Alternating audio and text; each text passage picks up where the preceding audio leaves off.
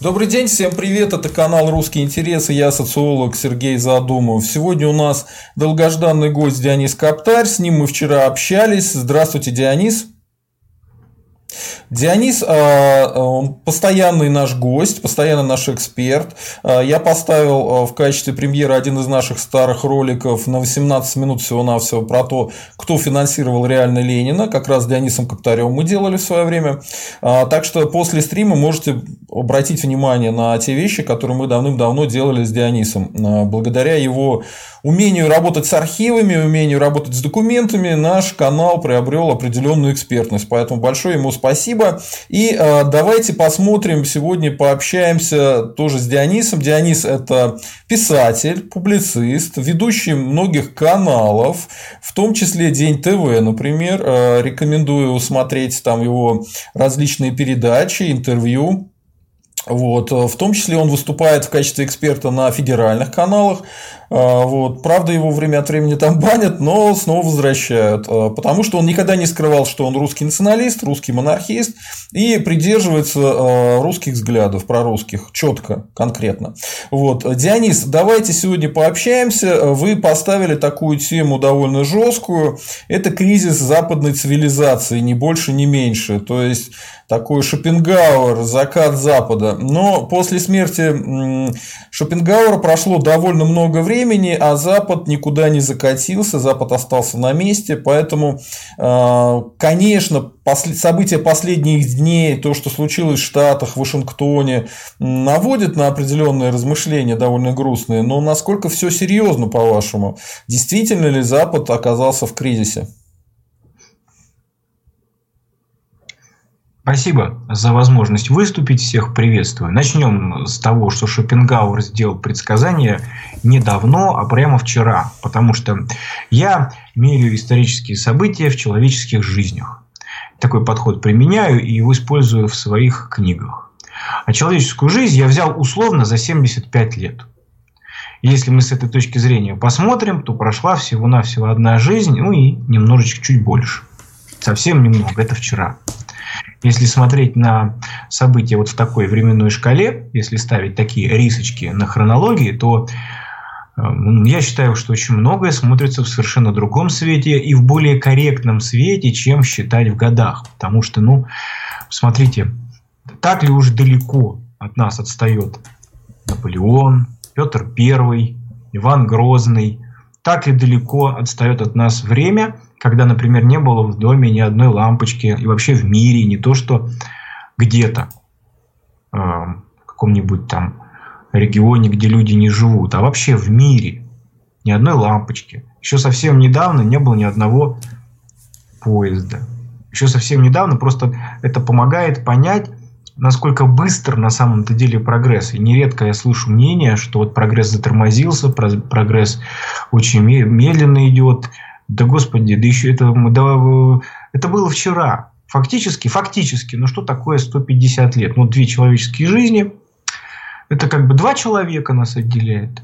А теперь посмотрите, что было 150 лет назад. Каким был мир 150 лет назад? А три жизни нас отделяет, ну, от таких времен, когда не то, что там компьютера, телефона, ну, и лампочки не было – не было самых привычных для нас вещей в обиходе.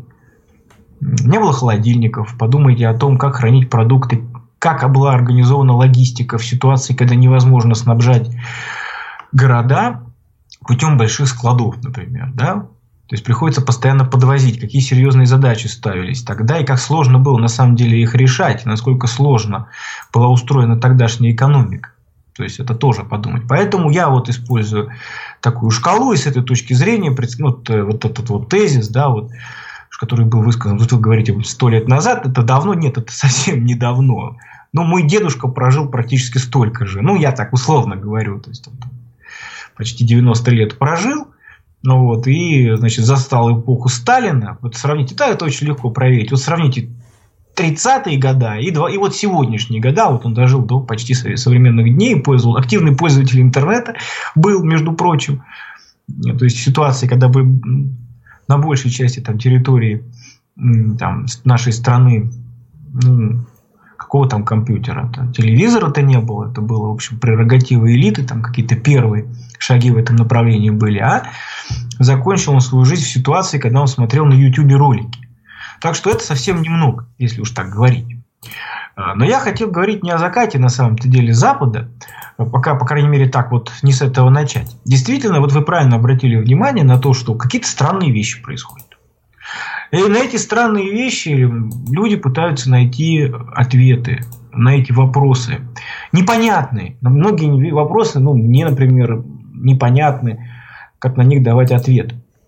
А, например, самая, наверное, а, такая раскрученная, известная тема, это вот непонятно, почему Западная Европа открыла широко двери для мигрантов, зачастую нелегальных.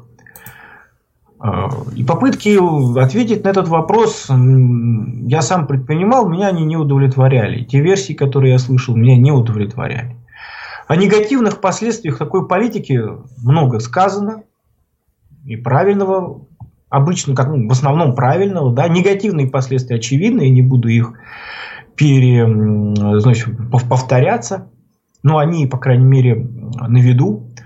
Дальше, без относительно негатива или позитива, надо сказать, что вот эта политика, она просто меняет облик Западной Европы на глазах как говорят многие побывавшие в Париже, то есть они, они ехали в тот Париж, который они вынесли из классического кино, из классической литературы, а приехали совсем не туда, куда хотели. И это совсем не тот Париж, о котором они мечтали, который они мечтали увидеть весь, э, ну, всю свою предыдущую жизнь.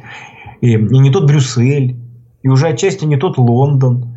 И что заставляет за... Ведь понятно, да, что процессы управляемые. Мы уж не будем впадать в наивность. Я считаю, что это наивность. Считаю, что все само по себе происходит. Ничего само по себе не происходит в таких вопросах, потому что есть границы, есть государство. Государства никуда не исчезли.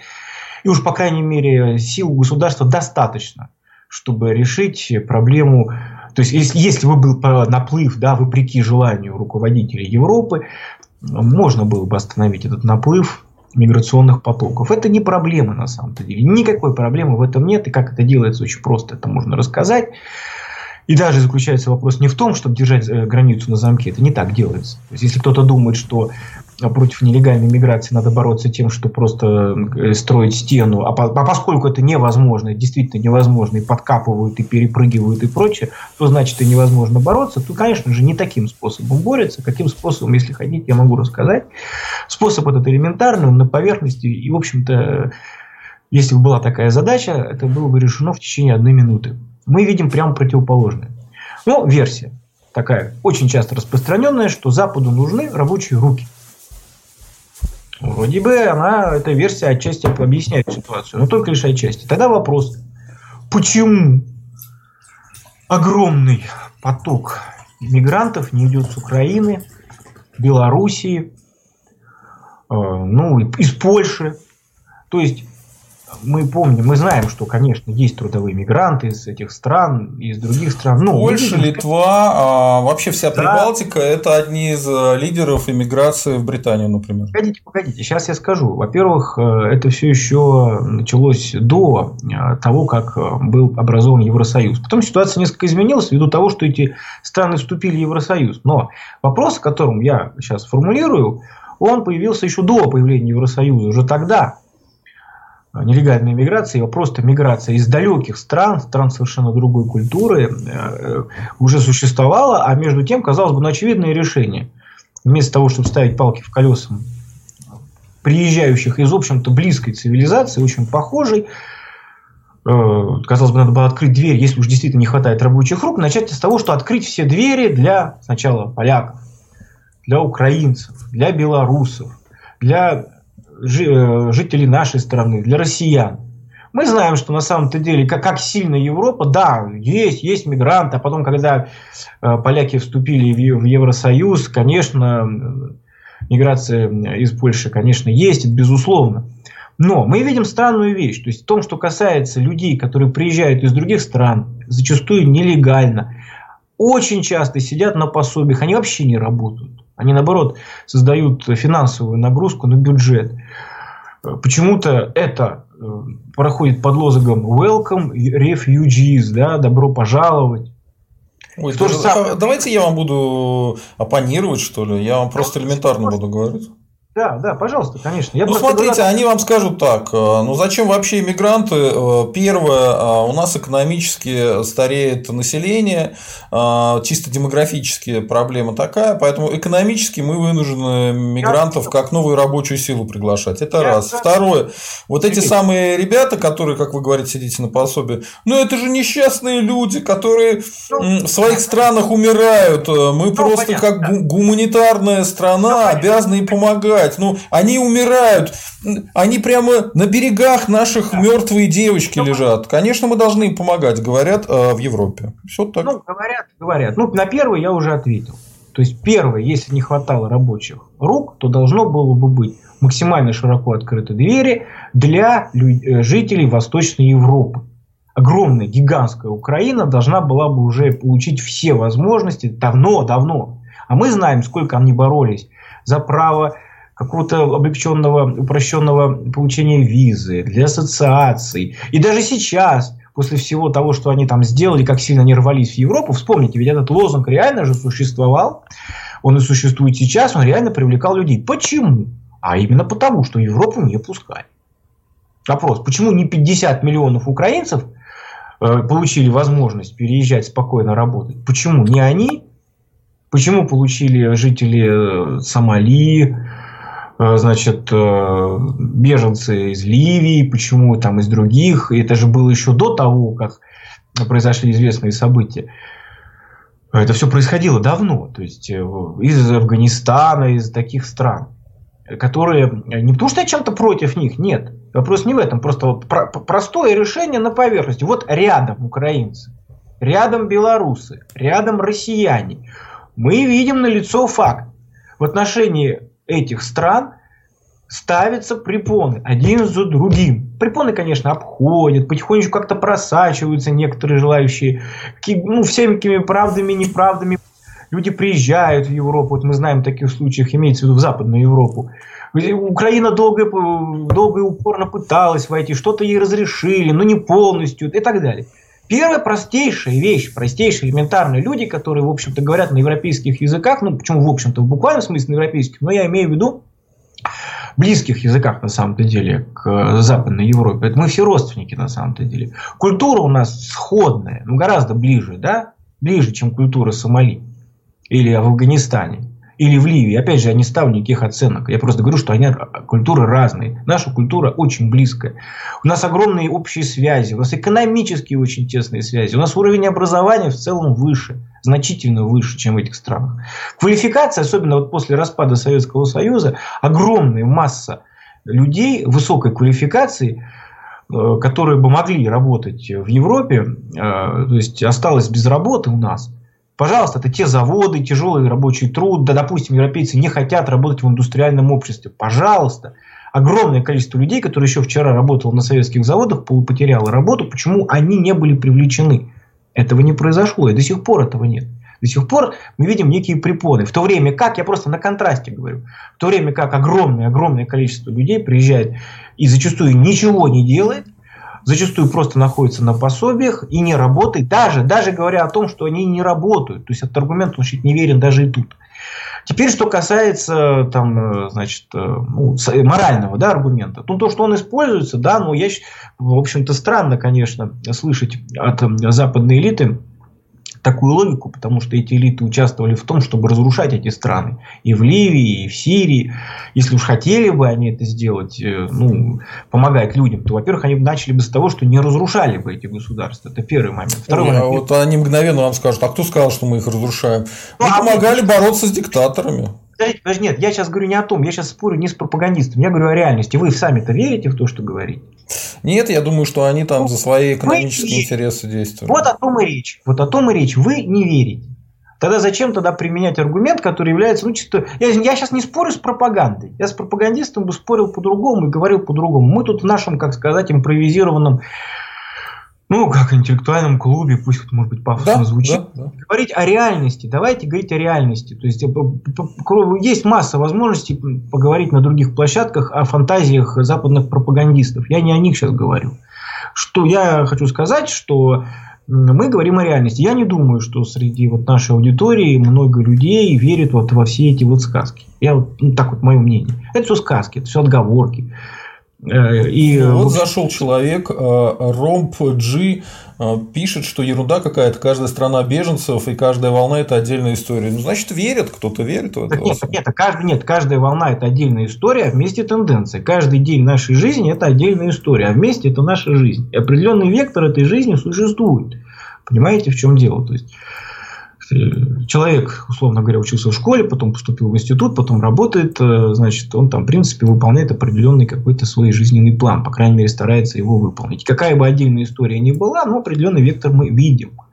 Вот. Ну, если разделять реальность на кусочки, так, так часто, так на кирпичики, каждый раз видеть, что это разные кирпичики, не видеть в этом тенденции, ради бога. Это дело каждого. Я лично в этом тенденцию вижу. А тенденция очень легко доказывается цифрами. То есть число мигрантов увеличивается. Каждый раз отдельная история, но все в одну сторону. Понимаете, в чем дело? Я не вижу, чтобы какая-то была история последние 5, 6, 7 лет, когда был бы наоборот, когда массовый исход, миллионы мигрантов взяли и уехали. Да? Я такого не вижу. Я вижу наоборот попытки всевозможные в Европу прийти и в западную, и при этом попы, и при этом я вижу политику Запада, западных элит по постепенному упрощению, упрощению, упрощению. То есть Я бы так не сказал, Дионис, давайте как бы быть честными. Был серьезный кризис э, в каких-то там года, но последние два года, посмотрите Евроньюз, э, те же самые беженцы жалуются, что они все сидят в лагерях новых поток не пускают, жестко, э, значит, не пускают корабли. Э, те, кто Сейчас... прибыл беженцев, держат в этих э, лагерях годами, никуда не пускают на запад дальше. Используют для этого Восточную Европу. На Восточной Европе очень жестко к ним относятся, их вообще стараются никуда не пускать. Поэтому сказать, что там ничего не меняется, еще как меняется. Там ужесточились, ужесточилось отношение к беженцам намного совсем другая ситуация, чем это было буквально 5 лет назад. Вот, э, я могу сказать, что в теч... эта тенденция, о которой я говорю, она не тянулась много лет. Э, и, и предположить, что негативные последствия будут неизвестны, ну, неизвестны заранее, это очень странно было бы. А уж особенно, когда эти тенденции уже точно явно проявились. Вы говорите о лагерях, но эти лагеря где находятся? Все равно Италия, Греция в основном. Вот, все равно они находятся в Европе. Опять же, да, они приходят в лагерях, но они находятся все равно в Европе. И в Италии тоже. А Италия, между прочим, это колыбель европейской цивилизации. И, э, значит, один из мировых лидеров в экономике. Все равно находится в Италии. Ну, не Там, по-моему, на островах каких-то, а в самой в Италии Италии нету. Посмотрите число мигрантов в Италии. Вы увидите, что есть общий тренд, в целом общий тренд. Общий, то есть там есть, ну что такое тренд? Это же тенденция, правильно? Uh-huh. Колебания могут быть тактические. Но пока что мы видим. Берите 5 лет, вот этот лаг, 5, 5, 5, 5, 5. Посмотрите, что было в начале 2000-х, потом 2005, 10, 15, 20. Общий тренд именно такой, как я говорю. Но э, различные колебания политики возможны, и мы об этом поговорим. Но это-то не, не в этом самая суть. А суть в том, что есть контраст. Почему огромное количество мигрантов нет с Украины, с Белоруссии, из России, могли бы, по крайней мере, предлагать, приглашать. Почему нет этих программ? Вот добро пожаловать русские, добро пожаловать белорусы, добро пожаловать украинцы в нашу Западную Европу. Вот добро пожаловать жители, ну вот я уже говорил, Ближнего Востока, Афганистана, Сомали, это есть. А этого нет. Что-то странное как-то, вот непонятно. То есть мне это объяснение, поэтому экономическое оно не работает вовсе.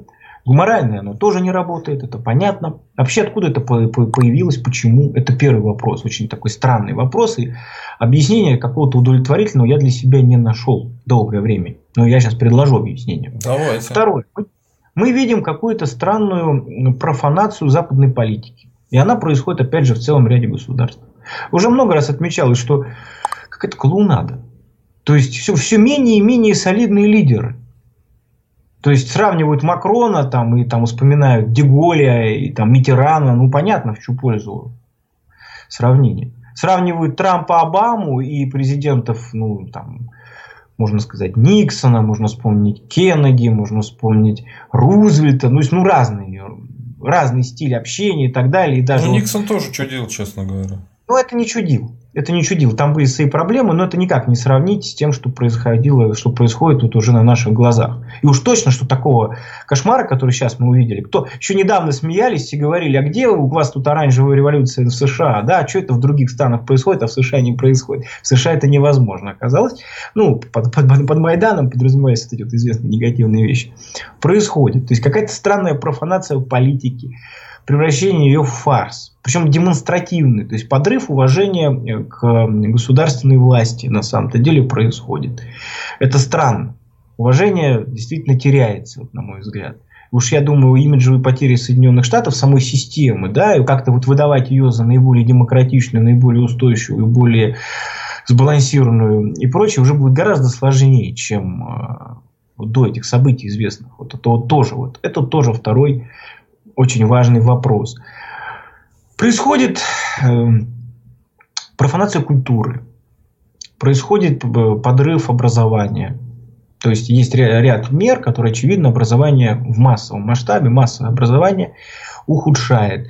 Этот процесс как-то э, немножко камуфлируется тем, что там растут технологии, что появляются некоторые другие возможности изучать, получать информацию, интернет, но тем не менее, что же заставляло подрыв, ну, просто профанировать школьную программу. Этот процесс идет, мы это тоже видим. То есть происходит некое, э, теперь и самое важное, самое важное, это происходит изменение систем ценностей. Причем-то путем жесткого навязывания. То есть попытка отстаивать систему ценностей традиционного общества сталкивается с очень, э, ну, фактически, с травлей. То есть объяснить это просто демократией, типа каждый, кто хочет, то и говорит, так уже не получается, потому что мало того, что пропагандируются новые ценности, но и начинают подавляться ну, различными способами ценности старые. Старые в смысле традиционные. То есть старой Европы, которую мы любим, которую мы знаем и помним. Это тоже очень важно, какие ценности что, какие изменения, вы все прекрасно знаете, и мы это тоже говорить, повторять не будем. Какой, какой сейчас Европа стала, я думаю, в страшном сне не снилось людям даже еще, наверное, лет 50 назад. Что такое может быть? Вот. И, э, значит, эм, тоже, что заставляет? А какой, какой, объясните нашим зрителям. Ну, какой, какой э, Европой стала? То есть, там, например, э, разобщение с многими людьми, с иностранными гражданами и с информацией, которая есть, мы знаем, что там, ну, по крайней мере, если мы говорим о Западе шире, ну, по крайней мере, чернокожим-то ноги-то не целовали публично. Вот. А люди, которые пытаются, значит, от этого отказываться, значит, их начинают обвинять в расизме, шовинизме, в нежелании идти в ногу со временем. Между прочим, в Западной Европе э, уже подобная ситуация. Помните, колено преклоненные люди, которые в знак солидарности с движением которые в США э, спортсменов заставляли это делать, кто не заставлял, кто не соглашался, того подвергали обструкции. Вот что это такое вообще? Вообще, что это за, за ритуальные такие странные вещи? Что это за ритуалы такие публичные? И э, это первое. Но много есть и другое. То есть э, человек, э, который отстаивает традиционные ценности, то есть он рискует быть по меньшей мере э, вытолкнут в маргинальную нишу. Ой, ну давайте я вам тоже попонирую. Какие конкретно традиционные ценности нельзя вам отстаивать? Отстаивайте на здоровье. Просто вы не нападайте на беженцев, не нападайте ну, на людей с другим цветом кожи, не нападайте на этих гомосексуалистов, не высказывайте агрессивно против них и живите все на здоровье. Кто вам мешает, что ли? Вы, вы знаете, я вот как журналист, а я журналист, вы правильно меня, в общем, так позиционировали, я могу сказать, что ситуация изменилась и фактически уже введена цензура. Ни о каком нападении речи быть не может, а я, кстати, тоже не экстремист, и ни о каких нападениях я не говорю но ну, вплоть до табуирования там некоторых слов, например, и так далее. Вот кому-то что-то не понравилось, нельзя сказать определенные слова, хотя человеку все язык сказать. ненависти запретили, чтобы, да, а вот, чтобы а люди себя вам... не чувствовали в опасности. Вам да, так скажут и все. Понятно, Какие да. проблемы? Вот язык...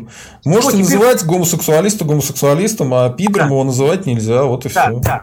Вот очень рекомендую, значит, вот этот концепт, то есть очень рекомендую обратить внимание на этот вот момент. Что такое язык ненависти? Уже толком никто не знает.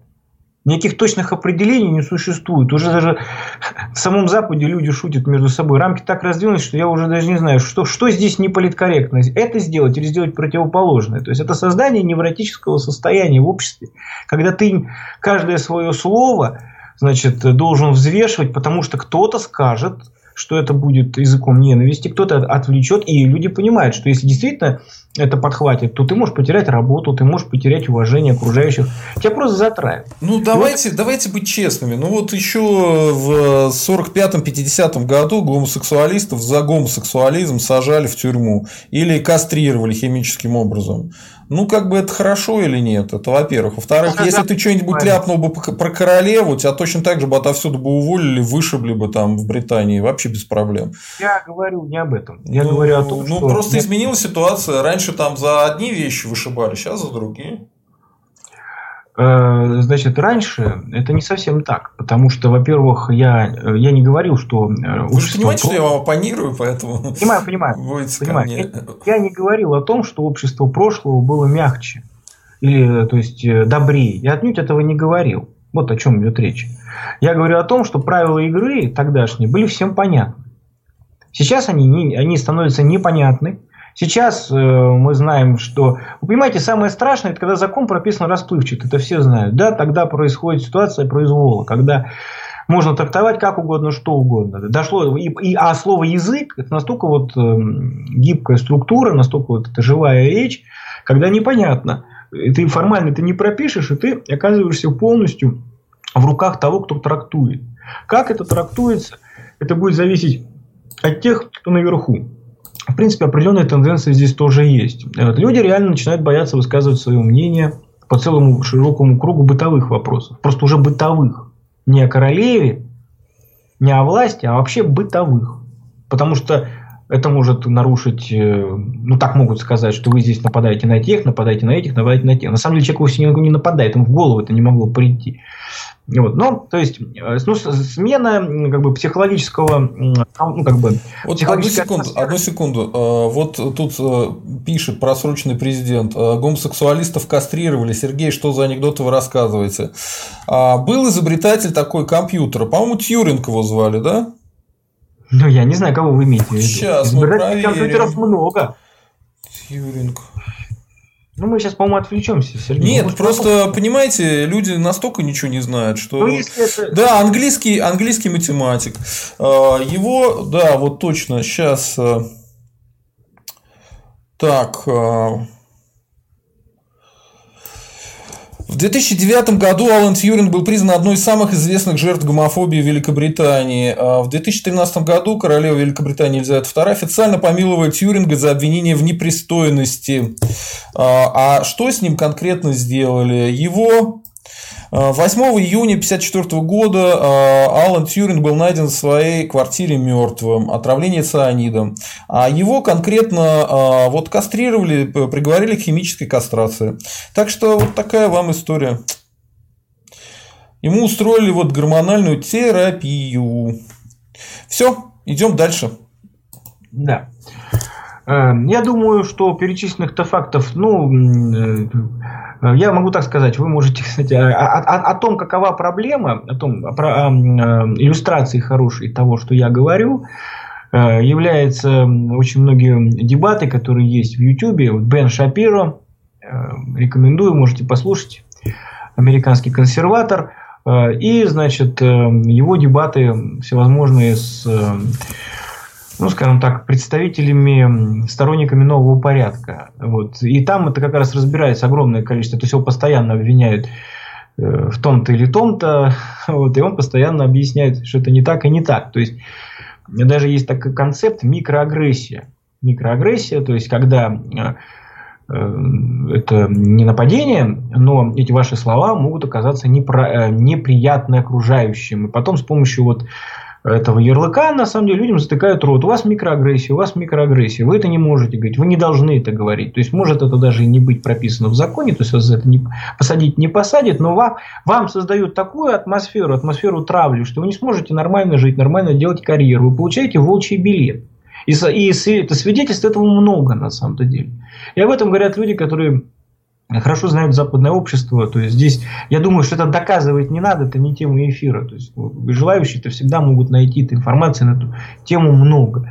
Э, начнем с... Э, есть еще очень важный инструмент, который, кстати, является очень характерным э, доказательством того, что демократия на Западе не является властью народа. Это новое, ну, так, ну, относительно новое понятие ювенальной юстиции. Вот чем я хочу обратить внимание. То есть Э, в этой, э, это отличается от э, привычного вот лишения родителей родительских прав, то, что и было в традиционном обществе давно, но достаточно традиционным. Ювенальная юстиция фактически отдает семью в руки чиновника.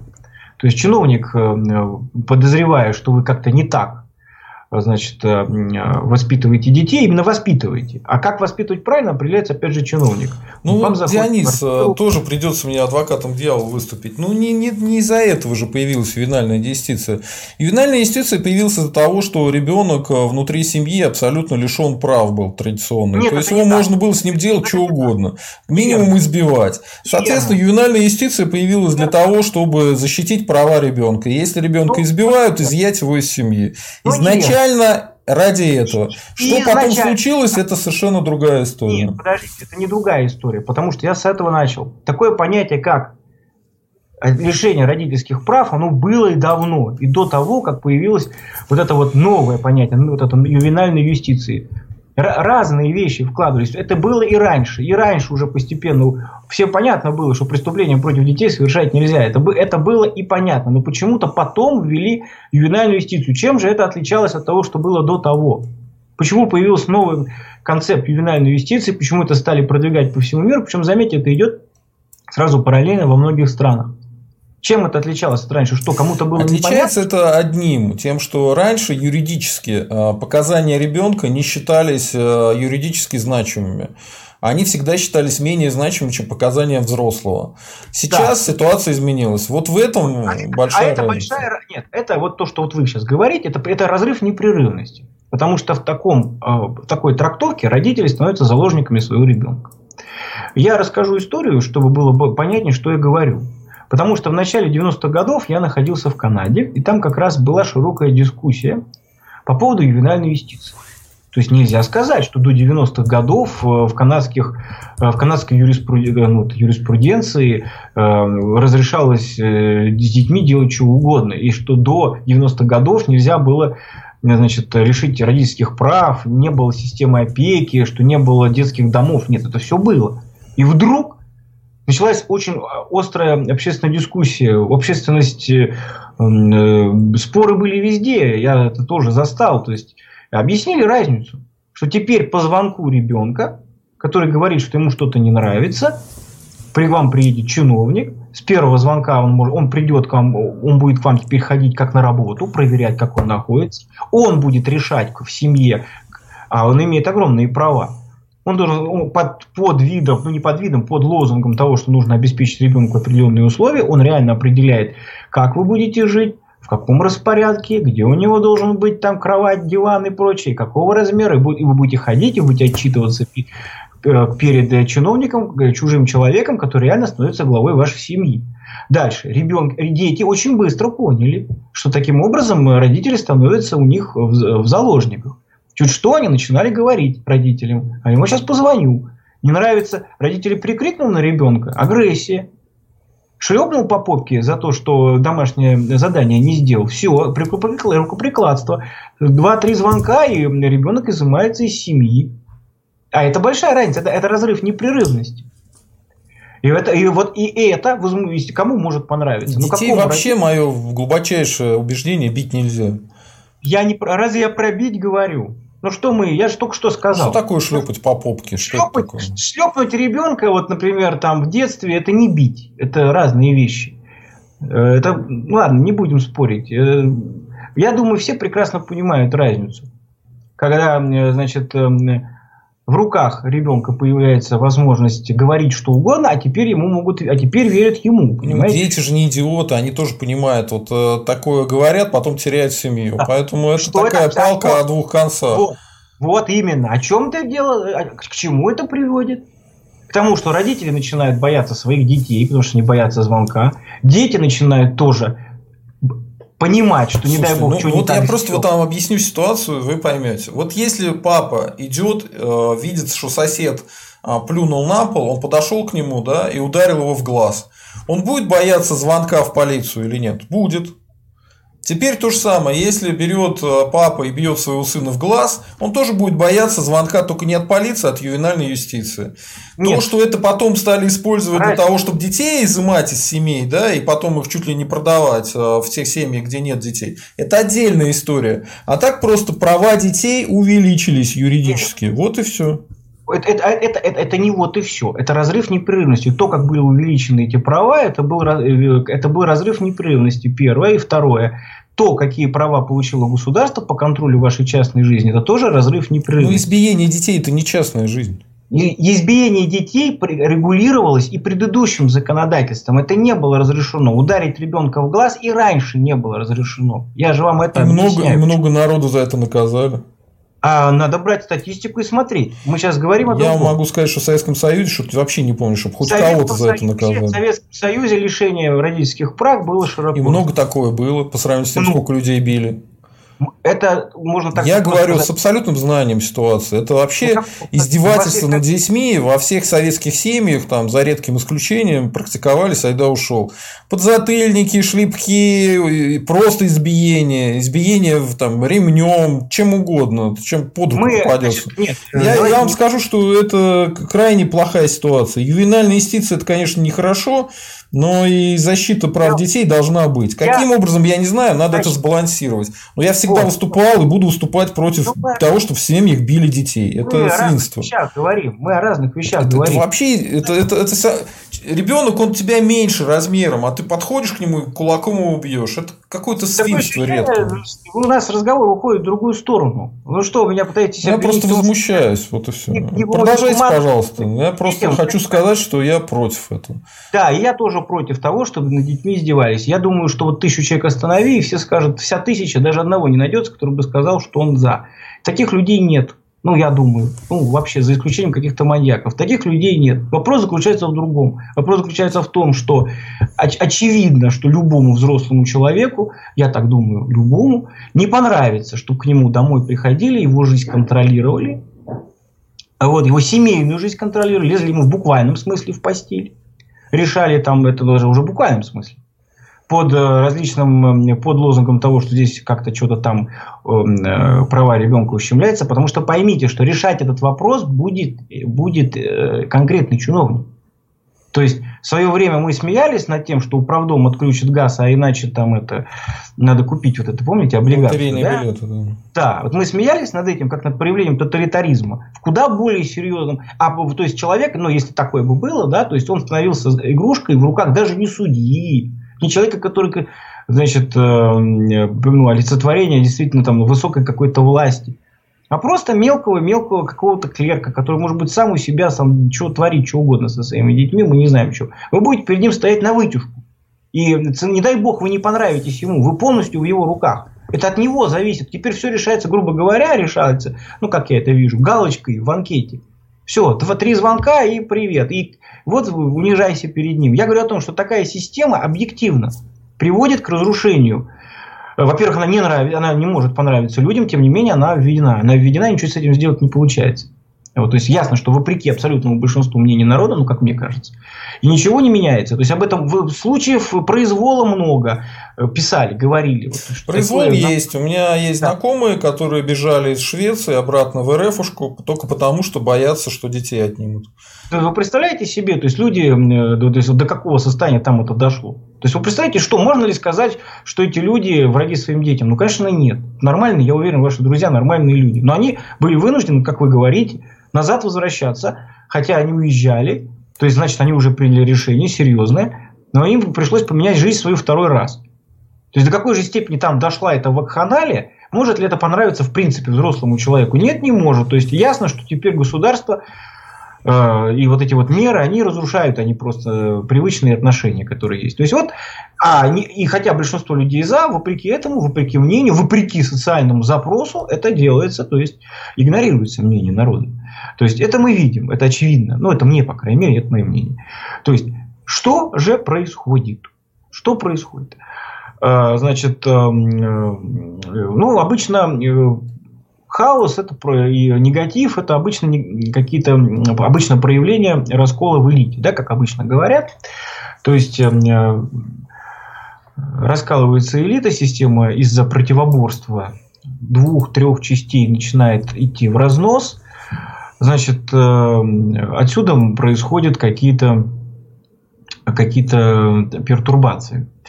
Э, но эту схему, она на самом-то деле многое объясняет, хотя тоже не все, потому что ясно, что старая европейская элита, она ценит свою старую европейскую культуру. Это их дом. Их страны – это их дом.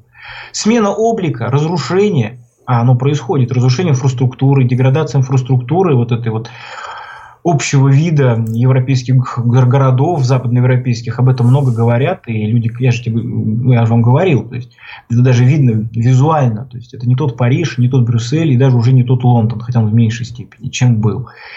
Почему происходит От такое? От района к району зависит очень сильно. Вот именно, вот, и, вот, вот именно, вот дошло до чего. От района к району зависит. Там всегда такое... так было. Не всегда, а никак не всегда. Вы посмотрите процент мигрантов и количество их, вы увидите, что это было не всегда. Почитайте Шерлока Холмса, там всегда пишешь, в одном районе полно мигрантов, одна ситуация, в другом районе никаких мигрантов вообще нет. Нет, Шерлок Холмс не научный, Шерлок Холмс не научный источник. Конечно, это, это массовая да, литература. да, это массовая литература. У нас тоже, если Льва Толстого почитать, я уже вам цитировал, вы с нами помните про Крымскую войну. Если его там почитать и почитать источники, разная картина будет. Речь о другом. О том, что действительно, ну, э, ну, налицо факт. Я думаю, вы не будете с этим спорить, что, ну, даже вот на уровне личных ощущений. Люди мечтали, люди хотели в старую Европу, люди, когда, когда они говорят, что они хотят в Европу, хотят, чтобы у них в стране была Европа, западная, имеет в виду старую Европу. Тот уклад вот, жизни, вот в нашем, а, в нашем чатике очень правильно замечают, что это левацкая политика. И в связи с этим я вижу а, то, что начинают появляться правые партии в Европе и в Штатах. Тот же Трамп – это правый человек. А, а, альтернатива для Германии – правая партия. Во Франции правые партии тоже поднимаются. Соответственно, там Ле Пен. Поэтому, если ничего страшного не происходит с точки зрения европейской цивилизации, я опять выступлю как адвокат дьявола, но если они, э, леваки, с этим пере, пере, пере, короче, пережмут с этой своей историей, то просто придут к власти правые и все эти э, изменения в Европе отменят э, и вернут все обратно. Вот и все. А вы задайте себе теперь простой вопрос. Откуда вдруг это все появилось? Ну, понятно же, что давным-давно э, такие вопросы контролируются элитой, что ничего никто не появляется. Никакие левые движения, ну уж мы-то знаем, сколько эфиров делали. Никакие вот эти партии сами себе не происходят. Все это заказ элиты. Финансы, организационные структуры и так далее. Не бывает так, это все сказки, мы уже знаем. Ленин по копеечке набрал деньги на самую массовую партию. То же самое там в Германии какие-то революционные матросы свергли кайзера. Это уж не мы ли с вами, уж в меньшей степени должны этому верить. Мы, сделавшие столько роликов. Мы понимаем, прекрасно понимаем, что если какая-то идеология вдруг поднимается, агрессивно навязывается, то это идет сверху, никак не снизу. И все вот эти вот знаменитые великие идеологи, философы и так далее, Сартры и так далее, вот этого вот э, освобождения так называемого, ну, левый, в общем-то, освобождение от старых так называемых оков, это ничего ни слова бы не сказали, но я так уверен, не пикнули бы. Если бы за этим бы не, если бы их бы не двинули, если бы им бы не сделали имидж, если бы не сказали, что будьте как они, тогда у вас будет все хорошо, у вас все будет нормально, с грантами, с должностями, все нормально. Будете против, вы будете на положении маргиналов. Это вообще что такое? Но ясно, что за этим есть мощная рука, но чья? И тут возникает -то вопрос, чья? Самой старой элиты, она сама себя уничтожает. Я вот это не могу, ну, то есть это невозможно то есть, представить, это просто логический нонсенс. Значит, тогда нужно говорить, ну, то по меньшей мере о расколе в западной элите. Но это э, не очень правильная формулировка. Это близко к правде, но, но, но, но неправдивая, на мой взгляд. Потому что некий раскол всегда подспудно подразумевает как разделение элиты на части, сопоставимые по своей силе. Мы же видим, что здесь одна сторона явно держала верх, явно э, навязывает свою волю. Причем интересно, что это происходит синхронно во многих во многих странах. Совершенно разных странах, далеких друг от друга, но происходит вплоть там, я не знаю, чуть ли не одинаковые законы, прям чуть не под копирку написанные. Вот эта вот вся тенденция там. Ну, э, значит, мы понимаем, что скорости разные внедрения, но тенденция, она одна. И, значит, э, можно ставить вопрос о том, давайте предположим, это такая, знаете, версия, что на самом-то деле мировая элита некая единая существует. О ней много говорили, что может быть она будет, может быть к этому придет. И давайте представим себе, что она уже есть. На самом деле она есть. Давайте порассуждаем. Вот. Э, э, то есть мы сделаем следующий э, такой предположение, модель построим. Внутри старой элиты некоторое время назад, некоторое время, несколько десятков лет назад, может быть 50, может быть, это случилось сразу после Второй мировой войны. Я склоняюсь больше к этой версии, что это, в общем-то, после Второй мировой войны все-таки произошло. Хотя некоторые события, которые последовали после Первой мировой войны, как уничтожение элит э, в Российской империи, э, резкое понижение статуса в Германской империи, резкое понижение статуса элит в, Австри... в бывшей Австро-Венгерской империи, свержение монархии – это, конечно, часть этого процесса. Но думаю, что некое выделение из общей старой элиты некоторой группы, наиболее влиятельной, наиболее агрессивной, которая порывает старым традиционным укладом, который был, для которого он не цен, э, вот этот вот уклад не ценность, и который интересует, э, который находится на самом верху и имеет возможность контр... ну, как бы быть ну, неким таким мировым центром. Соответственно, национальные элиты, те старые, которые, от которых они отделились, являются их врагами. Соответственно, борьба идет между ними, но идет по принципу неравенства, выше, как сверху и снизу. Этой вот, скажем так, малой элите, так буду называть, малой элите. Вы по аналогии с малым народом? Нет, никаких аналогий, никаких аналогий малой по, по численности. По численности, то есть никаких аналогий ассоциаций я здесь не привожу, а просто маленькая часть элит, ну как-то надо назвать ее, маленькая часть. Ну давайте будем называть маленькая часть, чтобы э, никаких ассоциаций не было, которых я не вкладываю. Маленькая часть элиты, она заинтересована именно в том, чтобы была хаотизация Э, в различных странах, потому что эти страны являются ресурсом для старых элит. Э, соответственно, старые методы управления, которые э, довольно долго работали, то, что мы называем демократическими и так далее, и так далее, это способы управления, то есть, которые использовали старые элиты, они сейчас и дискредитируются, подрываются, поэтому подсовываются, ну, проталкиваются, скажем так, политики с скажем так, сомнительным имиджем, на мой взгляд, происходит дискредитация. По этой же причине происходит и политика открытых дверей. Открытых дверей э, имеется в виду в плане миграции, потому что это дальнейшая хаотизация, это издевательство, унижение, моральное подавление, деморализация старых элит, потому что для них, грубо говоря, их страны это их поместье, ну так условно говоря, это их родовое гнездо, расширенное, которое строили их предки, для которых эта культура ценность, это их родное, вот это разрушается, эта элита унижается, и вот в этой борьбе сейчас и проходят э, э, наши политические процессы, идут под, под знаком этой борьбы. Э, вот э, в этом случае э, многое становится понятно. То есть э, э, мы идем от обратного, ну это как метод черного ящика. Есть на входе что-то, есть на выходе что-то. Что в черном ящике мы не знаем, но мы, потому как искажается сигнал, ну то есть меняется, то есть на входе один, на выходе другой, мы можем предположить, что же и внутри. Мы видим, что было, мы видим, как все меняется мгновенно, меняется, я считаю, в негативном ключе, деструктивном ключе. И почему это происходит? Ну, вот я выдвигаю. Появляется, значит, какой-то новый фактор. Вот такой фактор. Фактор влиятельный, другого объяснения не может быть. Для меня не может быть. Потому что невлиятельный фактор не смог бы запустить эти мировые процессы. А они есть. То, что процессы происходят не сами по себе, любят же говорить, что это сам, как бы своим чередом идет, это все естественно. Я в это... Это не то, что я в это не верю. Я это, это даже не воспринимаю как серьезный аргумент. Все это имеет документы, все это подписывается, все это прописывается, все это продвигается. Это даже можно формально юридически проследить.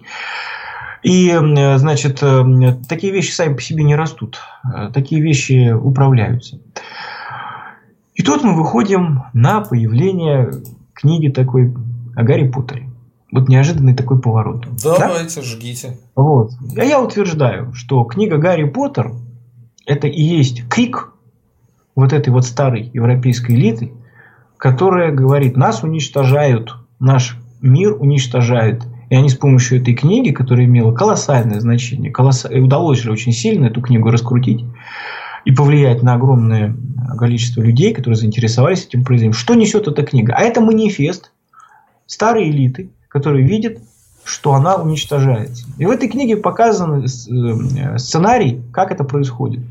Раскрываются провокации, которые были против старой элиты, против старого порядка. Показывается, э, что происходит и к чему вообще придет на самом деле. Итак, значит, э, понятное дело, ну, мне лично это очевидно, что книга Гарри Поттер это не детская сказка. Это метафоричная притча в классических образцах. Книга, которая написана, скажем так, условно говоря, по принципу книга в книге. И если иметь некий ключ, пониманию текста, а эти ключи разбросаны по всему, что эта книжка не про то, на что, на что она похожа, э, как говорится, открытая детская сказка, ну, то что первый такой... Э, Слово не то, что кажется. Значит, э, вот то, что вот воспринимается на первый взгляд, это все не, это неверно. Там есть очень четкие маркеры, которые это, об этом говорят. Итак, что мы видим в этой книге? Итак, начнем с того, что нам показан мир волшебников. Я, кстати, апеллирую к книге, не к, не к фильму. Они, разли, они различаются, и не говоря уже о том, что очень маленькая часть, на самом ну, значительно, ну, относительно маленькая часть книги попала в фильм, в экранизацию. Итак, нам показан волшебный мир. Ну, давно замечено, это прямо на поверхности, что это на самом деле метафора элиты. То, как показано, как живут волшебники, как они учатся, это жизнь элиты. Жизнь детей из элиты. Это вот эти вот закрытые учебные заведения, классические. То место, где они учатся, Хогвартс, кстати, похоже на Оксфорд, да? Угу. Это на самом деле, это первое, самое простое, очень даже на поверхности, да даже особо копать не надо. Это намек на то, что мы, книжка посвящена элите. Второе. И действительно, что такое элита? Чем она отличается от остальных людей? Да ничем. Кроме одного – возможностями. Они способны делать то, чего не можем делать мы. Метафорой этого является волшебство. То есть им доступны такие силы, которые недоступны нам. Такие возможности, которые недоступны нам. Вот что такое волшебство в этой книге. Это означает это просто э, это их ресурсы, их влияние, их рычаги. Таким образом, перед нами мир элит. Что мы видим в этом мире? В, этот мир очень, в этом мире происходит какая-то рубка, бесконечная рубка. Причем поколение за поколениями. Появляется один злой волшебник, появляется другой злой волшебник, против него борются добрые волшебники. Это вот на поверхности. Но давайте начнем такой интересный момент. Первая главная, ну, серьезная битва, которая произошла в этом мире, закончилась, знаете когда? В каком году она завершилась? По-моему, а? наверное, в 45-м там или Первая правильно, мировая война, что-то такое. Правильно, в 45-м году. В 45-м году закончилась битва, первая, первая большая война между волшебниками. В 45 году. То есть, ну, настолько такая очевидная привязка, что сразу понятно, что это не детская книга. Это не, про, это не для детей и не про детей на самом деле. В 45 году. Это первый момент. Второй момент.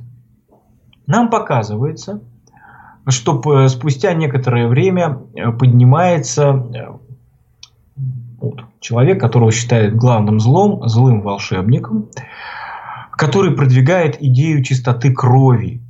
Идею чистоты крови, э, не, не пускать никого в элиту больше и так далее, и так далее. То есть, фактически это расист. Расист, наделенный всеми отрицательными пороками.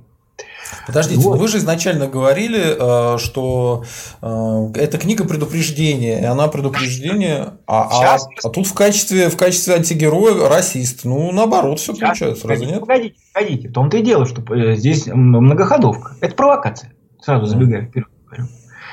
Этот отрицательный герой, очевидно отрицательный, убийца и прочее, прочее. Но если внимательно изучить... А, ему противостоит добрый волшебник Дамблдор. Это символ, самый мощный волшебник светлого, доброго мира. Если внимательно посмотреть книгу, то этого маленького волшебника, когда он был маленьким, еще не был Волдемортом, у него было имя Том Реддл, как раз и воспитал Дамблдор. Как раз и вырастил из него этого темного волшебника. Прекрасно зная о его нацеленностях, прекрасно зная его наклонностях, прекрасно зная о том, что он собирает банду и прекрасно понимая, что он собирается совершить вот, этот вот, вот, эти, вот весь этот негатив. То есть он креатура доброго волшебника. Из чего сразу становится понятно, что добрый волшебник никакой не добрый. А использует метод доброго и злого полицейского, с помощью которого он дрессирует, ну так будем говорить, сообщество волшебников. И мы на первый взгляд, это как-то странно, да, начинаем смотреть, какова биография Дамблдора. Биография Дамблдора такова, что он э, ближайший соратник другого волшебника, то есть фактически его ученик. Его уч... э, главный величайший волшебник, единственный, который познал тайну бессмертия, это Фламель, о нем говорится буквально строчку, там совсем немного в книге, но про него говорится, что на момент начала вот истории ему идет 666 год. То есть его возраст, он, он под знаком 666. 666. Да, да. То есть очевидно такой намек, но он прозрачный. Он прозрачный, очевидный, что это человек сатанист. Э, или, или, скажем так, олицетворение негатива сатанинского начала, разрушительного, деструктивного, извращенного. Если мы внимательно посмотрим, э, в книге это, в общем-то, много на это намеков есть, то мы увидим, что этот человек находит в себе двух талантливых э, молодых ребят, которые увлеклись идеями нового мирового порядка, увлеклись идеями переустройства мира под собственные мечты. Это как раз Дамблдор и его друг Гриндевальд. А, и, значит, первая война, которая описана в книге, это война, которую устроил Гриндевальд он первым поднял на щит. Открыто, потому что Фламель действует из-за кулис, открыто. Вот эти вот идеи превосходства волшебников, вот эти вот э, идеи переустройства мира, а вот ему противостоит Дамблдор и побеждает его, и получает большой авторитет в мире карт-бланш, в волшебном мире. Ну, если учесть, что все они действуют в одном ключе, и на самом-то деле никакой-то тут победы не было, а была договоренность, то провокация выстраивается очень четко. Сначала Фламель устраивает провокацию по принципу добрый волшебник, злой волшебник. Дамблдор получает огромный авторитет э, и карт-бланш. Соответственно, его власть становится огромной. Он, не обладая формальными рычагами, то есть он не, не является министром магии, но он имеет такое влияние, такой авторитет незыблемый, как спаситель, спаситель вот этого волшебного мира, такой коричневой чумы, 45 год, победа над Гриндевальдом.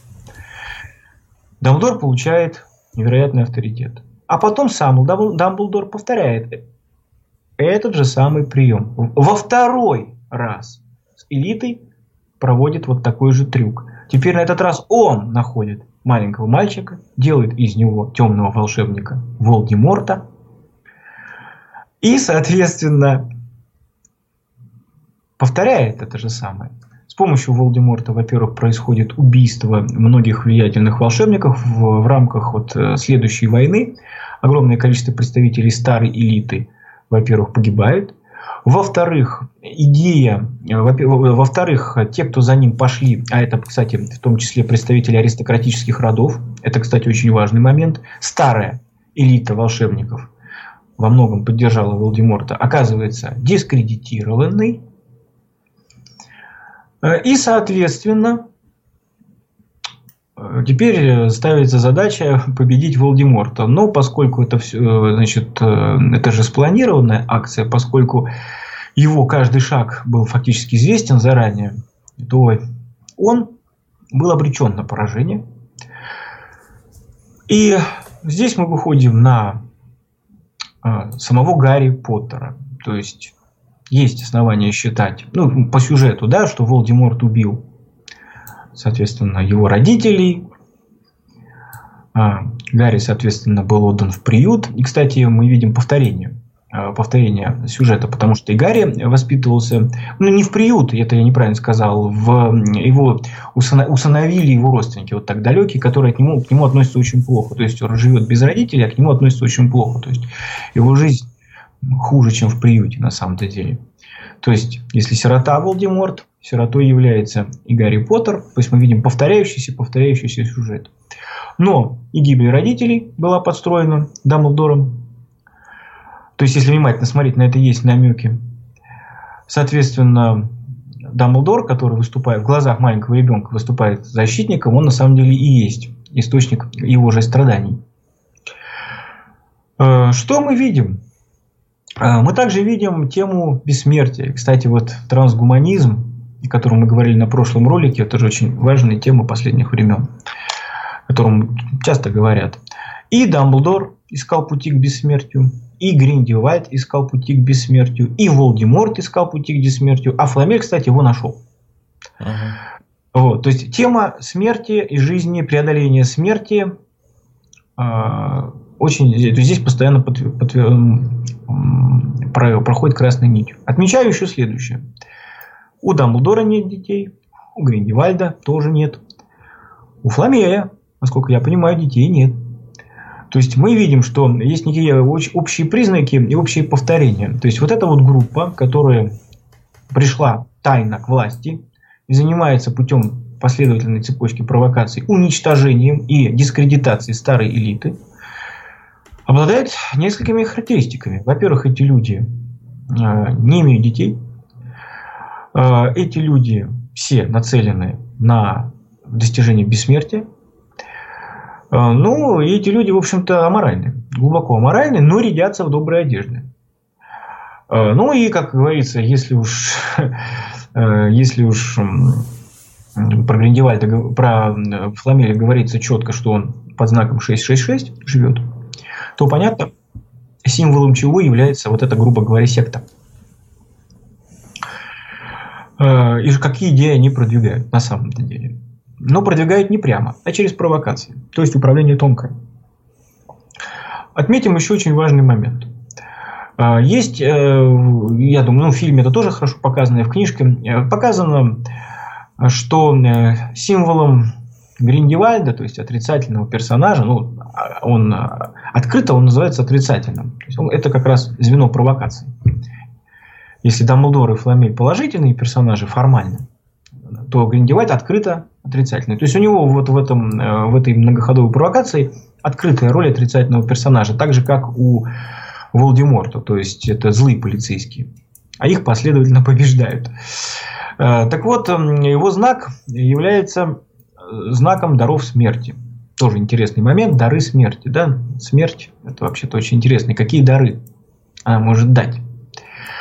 Если, значит, этот термин в книжке на, ну, на языке оригинала написан Хоркрукс. А, значит, сейчас я объединю эти два параметра. Значит, если мы слово Хоркрукс переведем дословно на русский язык, то получится, ну, одно из интерпретаций, адское распятие. Ну, отметим, что в сатанинской традиции принято распятие э, переворачивать. Носить, переворачивать. Поэтому, чтобы понять, что нарисовано на этой картинке, эта картинка есть, она известна. Это знак Гриндевальда. Если вы перевернете, то есть надо еще раз перевернуть, чтобы понять, вы увидите распятие. Вы распятие увидите. Но я, по крайней мере, увижу. Руки вверх подняты, круг в центре треугольника символизирует голову. Э, значит, символом Гриндевальда является адское распятие, то есть сатанистическое. А теперь, э, значит, эм, а, я употребил термин э, хоркрукс. Что такое хоркрукс? Хоркрукс – это магический артефакт, с помощью которого достигается бессмертие. Для этого волшебник должен совершить убийство, тем самым э, расколоть свою душу, а потом кусочек этой души поместить в этот предмет. Вот этот предмет пока существует и не разбит, ну, как кольцо э, Саурона или как игла Кощея, пока существует этот предмет, невозможно уничтожить этого волшебника. Он обретает бессмертие. И он становится неуязвимым. Помните, мы на прошлом эфире говорили, неуязвимость и бессмертие. Он становится неуязвимым. То есть его тело-то можно убить, но его дух остается на земле и имеет возможность вновь воплотиться э, в телесном значит, воплощений. Таким образом, очень интересная вещь.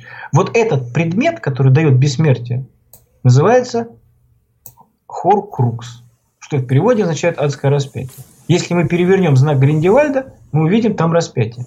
И это опять же знак этого отрицательного человека. То есть вот эти два разных термина, а они, получается, очень хорошо согласуются друг с другом.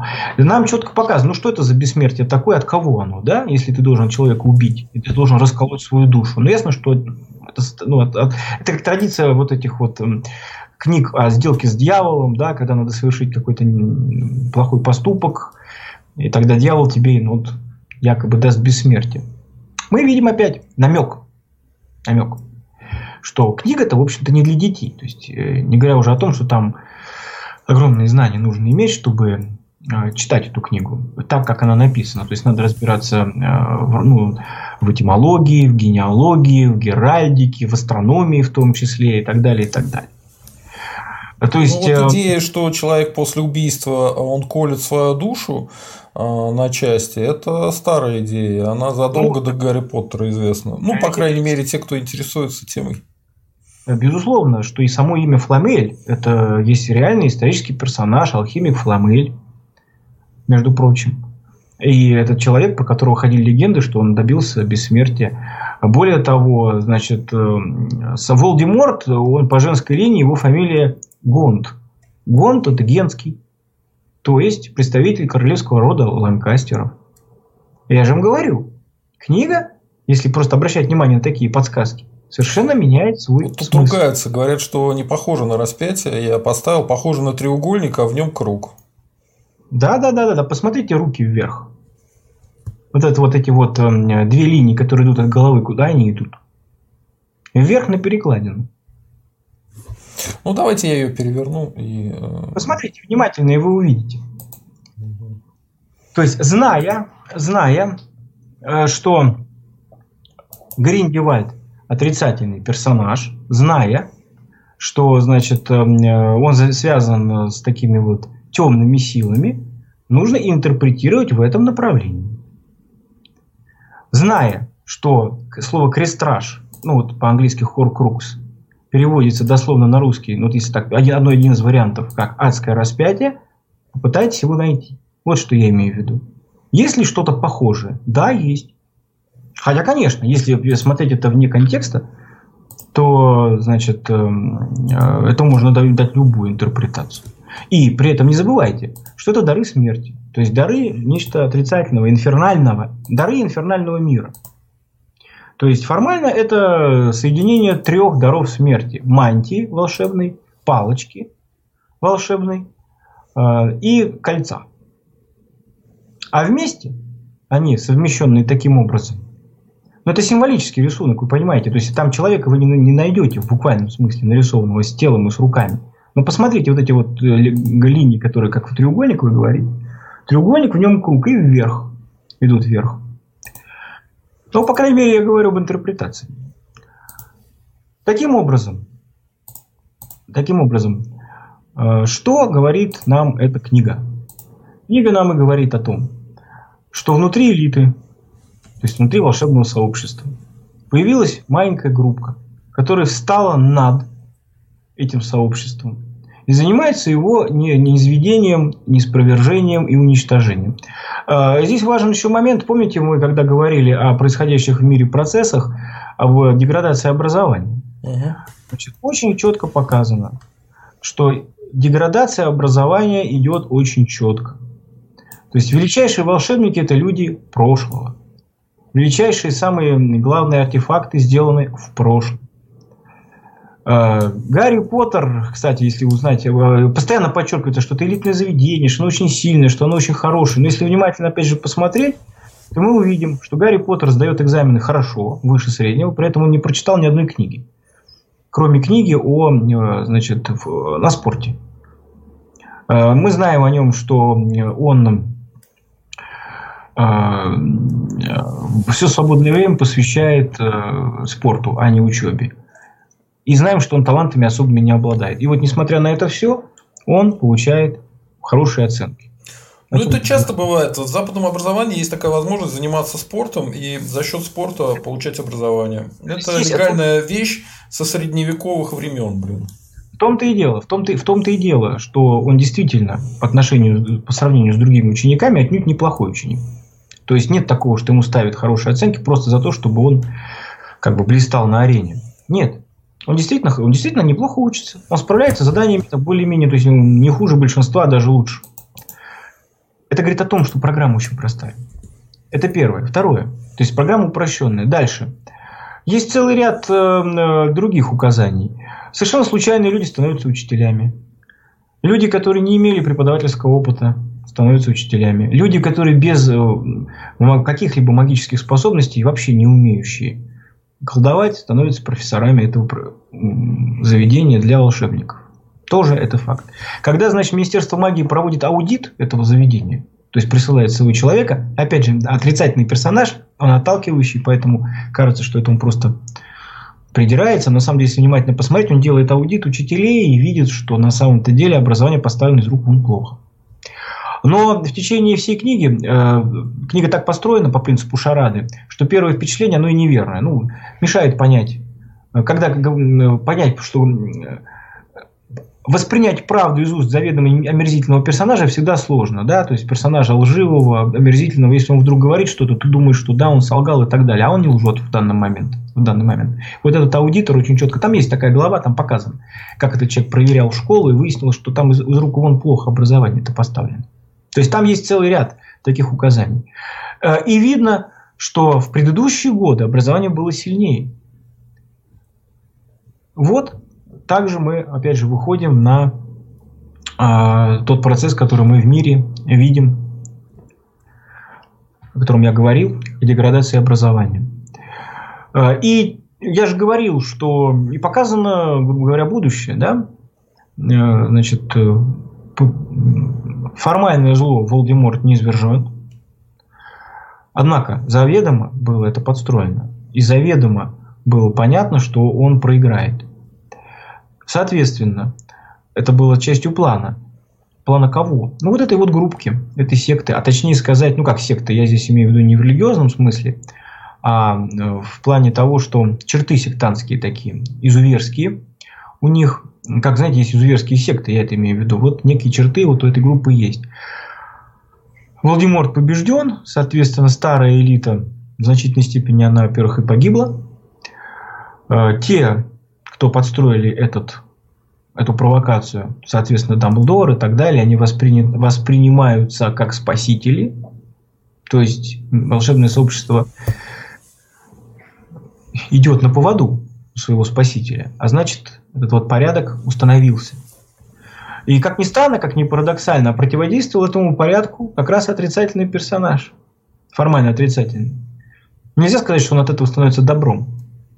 Но вот здесь мы видим предзнаменование того, что, э, как мы сейчас видим, дискредитируются люди, которые выступают за консервативные ценности.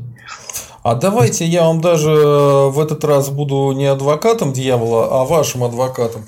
А есть такое, да, вот зачем-то люди, которые себя называют консерваторами или националистами, они э, в основном пиарят токсичные темы, да еще в таком виде, что ну, знаете, это уже даже смешно. По-моему, даже у Кашина есть такая фраза, что конспирологи обычно первую часть своего послания а, правильная у них, а объяснение всегда неправильное, либо какое-то идиотское. Ну, вот э, это явно как-то нагнетается, и такие люди, они получают карт-бланш, им дают возможность издавать книги, всюду выступать, хотя они заведомо провокаторы, то есть они людей тянут не туда. Да, это элементарная провокация, которую мы в политике знаем, этот метод пиаровский. И самое интересное, что здесь многоступенчатая деградация. То есть первый раз роль такого провокатора сыграл Гриндевальд, член этой группы. Дальше он сделал вид, что он проиграл Дамблдору. Но ну, то, что он сделал вид, а на самом деле не проиграл, видно вот почему. Знаете, там же показано, там опять же это подано как такое высшее наказание для него. Он сел в тюрьму, которую сам построил. То есть он построил тюрьму для своих противников, а в итоге, ну как, как вот на первый взгляд написано в книге, он проиграл, его посадили в тюрьму. Но если волшебник построил тюрьму, то нет силы, которая бы его удержала в этой тюрьме. Ну понятно, да, почему? Это бункер.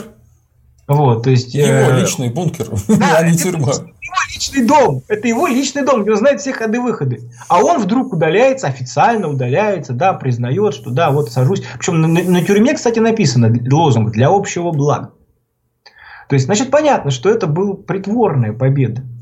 После того, как он сделал свое дело, после того, как, значит, э, э, ну, часть элиты, во-первых, погибла, вот. Во-вторых, надо было, это важный момент, надо было создать э, вот, вот этим вот, э, вот этой группке изуверов положительный образ. Этот положительный образ в лице Дамблдора был сотворен. Он как победитель, как спаситель э, значит, мирового сообщества, мирового элитного имеется в виду сообщества – вознесся на вершины реальной власти. Реальной, не формальной, а реальной. Потому что показано, что его влияние гораздо больше, чем у формальных начальников. Там есть министр магии, который не воспринимается всерьез вообще. А, здесь еще очень интересный момент. То, что он имеет неформальную власть и ведет свою игру, это хорошо видно по его отношениям с реальной, ну, в смысле, с формальной властью той, которая на виду. То есть там же есть Министерство магии, там есть э, свои спецслужбы, официально, официально существуют.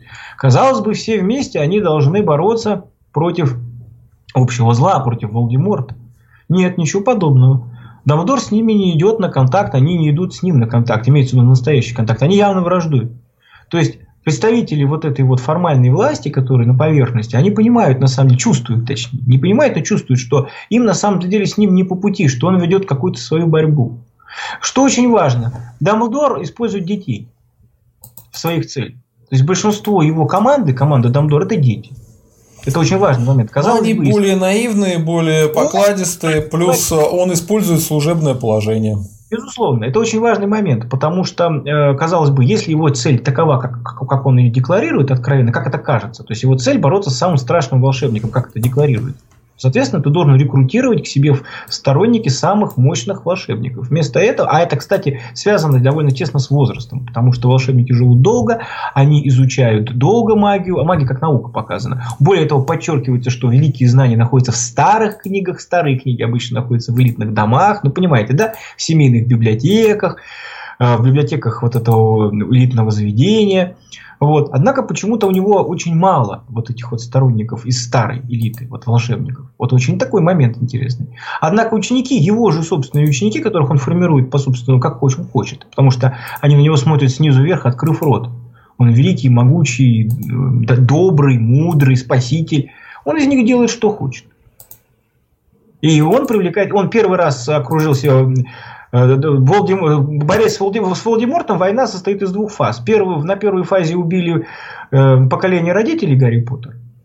А на второй фазе убили поколение Гарри Поттера. Ну, условно, так огрубленно говорю. То есть, если мы посмотрим, там в конце книги идет, вообще доходит до того, что война идет, э, значит, в стенах самого учебного заведения. Ученики там массово погибают. Дети. То есть такой вот добрый, мудрый, хороший Дамблдор, но он окружил себя почему-то детьми.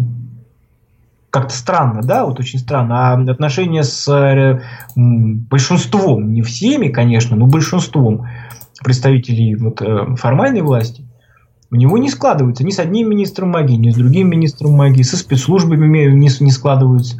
То есть на его сторону переходит человек, который ну, фактически изгнан из спецслужб, у которого плохая репутация, который в отставке находится. То есть вот он, да, вот он на его стороне. А так основные, основная ударная сила у него дети, которые погибают. И они погибают. И, значит, это показано неоднократно. А он всякий раз так это лицемерно их оплакивает, э, сочувствует и так ну, далее. Подождите, он же сам приносит себя в жертву для притворного да. убийства. Да, да, да. Э, формально, а вы уверены, мы же говорили, что цель этой секты найти путь к бессмертию. И она нашла этот путь. Этот путь просто другой, не такой, как у, э, как у Волдеморта, возможно. И формально ему не страшно. Он говорит, смерть это всего лишь одно, это всего лишь приключение для высокоразвитого ума. Он так говорит, у него такая фраза. Смерть это всего лишь приключение. Фламель умирает. Фламель просто перестает пить эликсир, который он мог сам создавать бесконечно. У него эликсир же молодости есть, но он отказывается от э, философского камня и умирает. Дамблдор умирает. Гриндевальд тоже умирает. Когда к нему приходит Волдеморт, Гриндевальд сам просит смерти. А убей меня. Ты многого не знаешь. Вот примерно такие слова. Ну убей меня. То есть, казалось бы, если его цель спасти свою жизнь, он может просить сохранить ему жизнь или перейти на его сторону. А такой союзник, как Гриндевальд, да, там была сцена, что Волдеморт приходит в тюрьму к Гриндевальду. Представляете, два темных волшебника встретились, которые исповедовали одинаковую идеологию, ну, сходную, да, казалось бы. Самое то и вместе объединиться. Нет, этого не происходит. Гриндевальд, наоборот, просит смерти. Значит, эти люди, Гриндевальд, Дамблдор и Фламель, нашли другой способ э, победить смерть. Сказано, что ну, они этим всю жизнь занимались. Они занимались этими вопросами. То есть они э, мечтали добиться бессмертия, они его и получили. Э, и вот очень, очень интересный момент, э, еще несколько символов. Э, символом бессмертия является, ну вот в метафоре, феникс. Почему? Потому что он вечно возрождается. То есть он погибает и тут же сам возрождается. Погибает и возрождается. И он же является символом огня. Ну, начнем с того, что э, животное, которое там неразделимо с Дамблдором, который постоянно с ним ходит и фактически является чуть ли не частью него, это Феникс. Дальше. Фламель на русский язык переводится как огненный. Я вам еще такой вот э, такую да, подсказку. есть такое. Флам. Ну, что такое фламель? Нет, вообще это русское слово, ну как русское слово, это не тоже, это даже не перевод. То же самое написано в латинском. Пламя русское и фламе. Это одно и то же слово вообще. В, в, в европейских языках в некоторых оно одинаково. В нашем языке и вот в западных, в некоторых западных европейских оно э, значит, просто немножко по-разному произносится. Но это одно и то же слово. Оно происходит от, древнего, от древних времен, от праязыка еще. Оно общее. У нас есть многие общие слова. Пламя – это фламель, это пламя. Вот, он пламенный. Значит, вторым символом бессмертия является змея, кусающая свой хвост. Ну, понятно, да? То есть круг, вечное возвращение. Это вторым. А, значит, э, животным, любимым животным Волдеморта, который стремится все время к бессмертию, является э, змея, которая все время с ним следует. То есть там постоянно там перегружена книга подсказка. Перегружена. Но только надо уметь их читать. Но надо просто для этого знать. Надо, кстати, это просто знать, что есть определенная алхимическая традиция. А, кстати, Дамблдор алхимик, кстати, алхимические опыты делал. И опыты с кровью. Там написано, что он, что он большой знаток кровь. Вам ничего ни на что не намекает. Это человек, который специалист по крови. Вот. Именно Дамблдор. При том, что интересно, идея чистоты крови, российская идея, которую постоянно про, про, официально провозглашает постоянно только ну, там, Валдеморт вот в этом уже после Гриндевальда. Ну, там же есть э, смешная штука, он же сам не чистокровный. Да, да, да, да, и при этом, но при этом он сам не чистокровный. То есть, опять же, я о том и говорю, то есть, реально... Есть же слухи, что еврей там был, э, Гитлер был связан с евреями, хотя это, конечно, все чушь собачья, но, тем не менее, такие слухи есть в массовом сознании. Я хочу сказать, что э, зло самое страшное то, которое не воспринимается как зло. Волдеморт с открытым забралом ну это как никак ему плюс говорю, а вот наивно на самом-то деле, по, по прямую. То есть, кто не спрятался, я не виноват. Я всем честно сказал, прямо сказал, я, значит, расист, э, садист, ну, в каком смысле садист, да, то есть он применял пытки там и так далее, то есть убийца и прочее, прочее, я иду, и вот кто за мной вперед. Вот такой миропорядок я сделаю.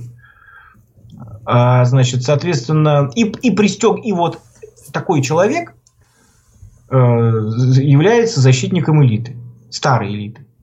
Потому что тут же он выдвигает лозунг, что э, власть должна принадлежать волшебникам. То есть кому? То есть старой элите. Власть в мире должна принадлежать. То есть эта идея, естественно, полностью дискредитируется, потому что она исходит из, исходит из такого одиозного источника. А настоящий специалист по крови – Дамблдор. Но он это никогда вслух не говорит. Вернее, в молодости говорил подобные вещи. Подобные вещи он в молодости говорил том-то и дело. А потом, когда постарел да помудрел, он решил язык-то за зубами подержать. Эти опыты он делал вместе с Фламелем, об этом тоже указано. Вот это еще очень важно. И опыты с драконьей кровью. Что такое дракон? Не надо расшифровывать. Расшифровывать это хранитель золота. Дракон хранитель. это другое название сатаны. Mm. Например, в румынском языке слово черт это драку. Отсюда Дракула. Влад Дракула. Вот такой. Дракон, черт, это дракон как символ отрицательного. Красный дракон, между прочим, такой образ. Мы знаем, да? Угу. Откуда и что это за образ. Опять нам То есть книга она фактически написана таким, ну как, алхимическим языком, не знаю, языком э, метафоры. Но, э, то есть кто-то может сказать, ну это все домыслы, это все притянуто за уши. Но специально, чтобы не было такого, э, на каждый тезис дается много подобных намеков. Поэтому книга это, конечно, э, не та, за которую себя выдает на первый взгляд, да. Книга, в общем-то, как минимум двойная. И вот она о чем? О том, что в рамках современной элиты появилась некая сверхэлита, по сравнению с которой обычные традиционные уже теряют свой статус. Эта элита верхняя наверху ведет политику, направленную на деградацию всего и вся на самом-то деле. А почему? Тут возникает вопрос. Почему пока нет вот этой вот отдельной маленькой элитки, маленькой такой, Почему элиты, национальные элиты заинтересованы в развитии э, экономики, культуры, образования, как вот ну, вкладываются в развитие личности и так далее. По-настоящему, не на, не на профанном уровне, а на, по-настоящему. Почему? А потому что национальные элиты тем самым сами себя укрепляют. Они же конкурируют друг с другом, разные элиты разных стран. Поэтому они заинтересованы в том, чтобы их люди были наиболее образованные, здоровые, умные, их народы, народы, которыми они управляют. Это усиливает их позицию. Но если элита существует отдельно, маленькая, которая над ними и имеет влияние по всему миру, то конкурентов у нее только одно. Те старые, от которых они откололись.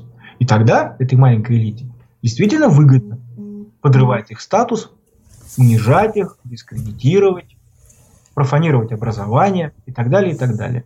Вот, собственно, о чем эта книга. Но это моя версия, вернее, не моя. Я не буду себе это приписывать в полной мере. Это версия двух человек, я и мой товарищ, который, к сожалению, не участвует в этом э, эфире. И еще хочу сказать, что, безусловно, значительная часть э, э, информации, которая была мною и моим товарищем обработана, она уже взята из других источников, потому что то, что книга написана на самом деле двойным дном, это замечено многими.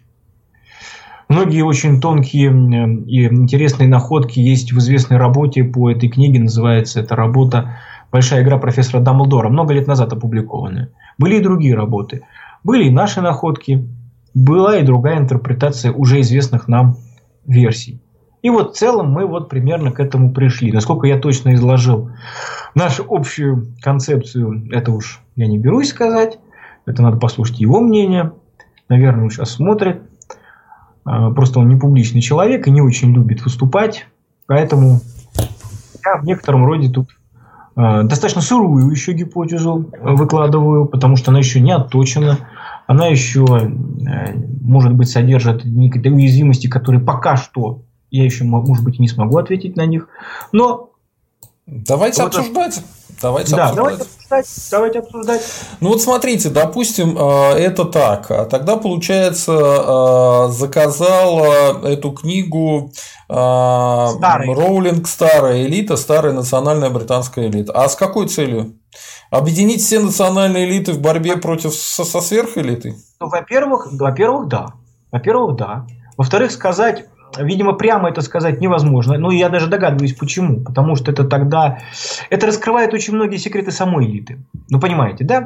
Это рушит об, э, общие представления э, о том, как устроен миропорядок и э, показывает механизмы, которые ну, скрывались многие годы имеется в виду даже самой старой элиты, когда она была наверху. А не перемудрили есть... ли они с этими, со всеми вещами? Потому что, ну, это, мягко говоря, не бросается в глаза все. Это не бросается в глаза, но это написано для своих.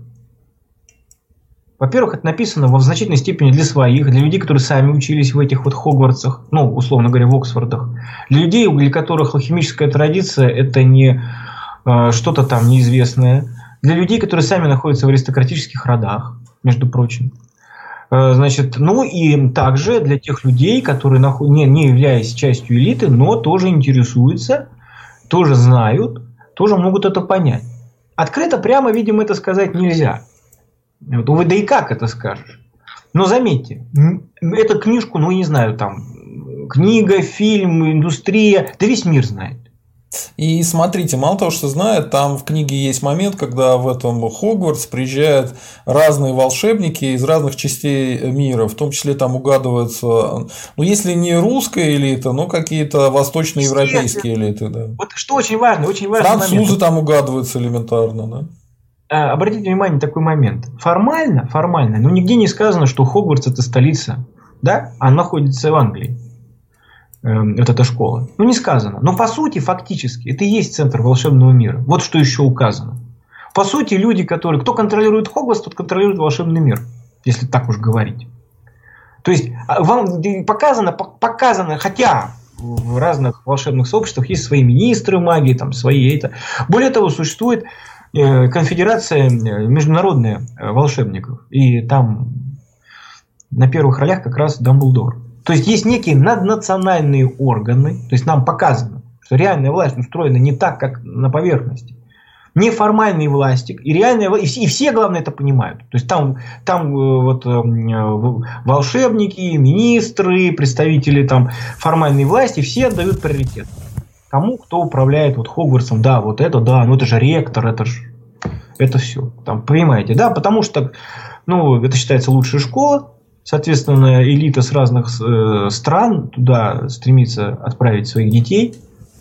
Потом эти э, дети, а, они потом ну, возвращаются, так сказать, в народное хозяйство, как говорится, работать, занимают крупные места там. Все они обязаны ректору, всем, протекциями и так далее, и так далее. То есть, это система неформальной власти. Нам показано еще, ко всему прочему. И показано, что, кстати, насколько марионеточная, э, марионеточная официальная власть. То есть, мари... то есть иногда там показано, что иногда появляются на посту министра магии довольно сильные волевые личности, которыми не так-то просто управлять из-за кулис, но все равно видно, что их роль гораздо меньше, чем роль вот этой вот неформальной власти. Угу. Вот тоже еще такой важный момент. У нас тут А кто это малая пришел. элита? Мировое правительство. Где они? Назовите персонажей. А, донат пришел. А, давайте зачитаем. А, так, а, Сашка Белый прислал 1200 рублей, оплатил комиссию. Спасибо. А кто это малая элита? Мировое правительство? Где они? Назовите персонажей. Да вы знаете, в том-то все и дело. Вот, э, вот в, том же, в той же самой книге. Нет там ни одного человека, который бы мог сказать, что нами правит вот Фламель, Дамблдор, Гриндевальд. Э, вы поймите, что в тот момент именно тот факт, что э, эти люди э, правят неформально, как раз и объясняет то, что мы не можем назвать эти имена. То есть, если мы можем назвать имена, то это значит уже точно, что это не настоящая элита. Вы поймите, я предложу следующую концепцию.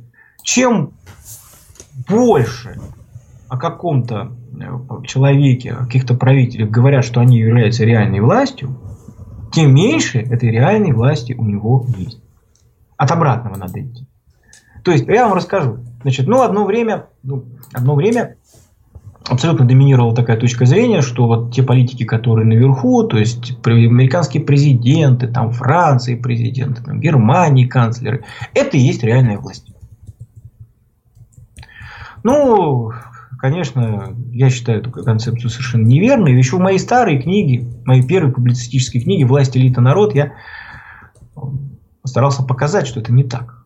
Настоящая власть не выпускает бразды правления из своих рук. И не будет она позволять, чтобы каждые 4, 8 или даже 10 лет ее избирали. Если человек пришел к власти, то он за эту власть будет держаться до конца.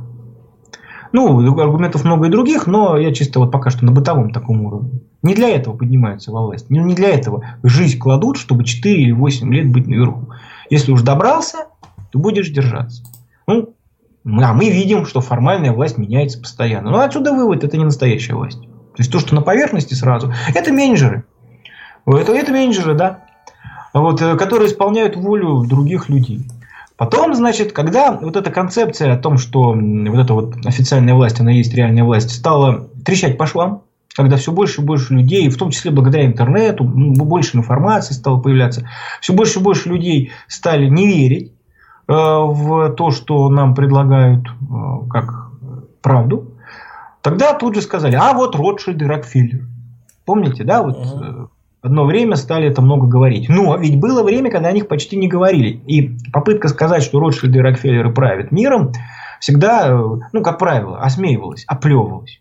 Сейчас уже не осмеивается, не оплевывается. Однако, а что-то слишком много о них знаем как-то странно для тайной власти. Ну, да? Э, Ротшильды это Значит. крайне низкая ступень британской знати, поэтому говорить, что они там чем-то управляют, это смешно. Да. А Рокфеллеры это одна из групп, она действительно серьезная, богатые люди, но если ковыряться да. в их семействе, то выяснится, что они там разбились на десятки просто фамилий, и я бы не сказал, что там какой-то серьезный... Ну, короче говоря, тоже не фонтан. Ну, единственное, что там самый, э, меня самый впечатлял человек, у которого было 7 пересадок сердца, то есть ему 7 сердец пересадили. Интересный я я как э, говорил, чем больше на каком-то человеке слышим, что он правит, тем меньше у него реальной власти. Больше всего мы говорим, больше всего мы слышим о тех людях, которые занимают официальные посты. Ну, я, с моей точки зрения, они меньше всего претендуют на то, чтобы быть реальной властью. О Ротшильдах, Рокфеллерах мы знаем меньше, но все-таки тоже довольно много, и тоже они на, на слуху. Отсюда вывод. Их власть побольше, но тоже далеко не настоящая. То есть не настоящая.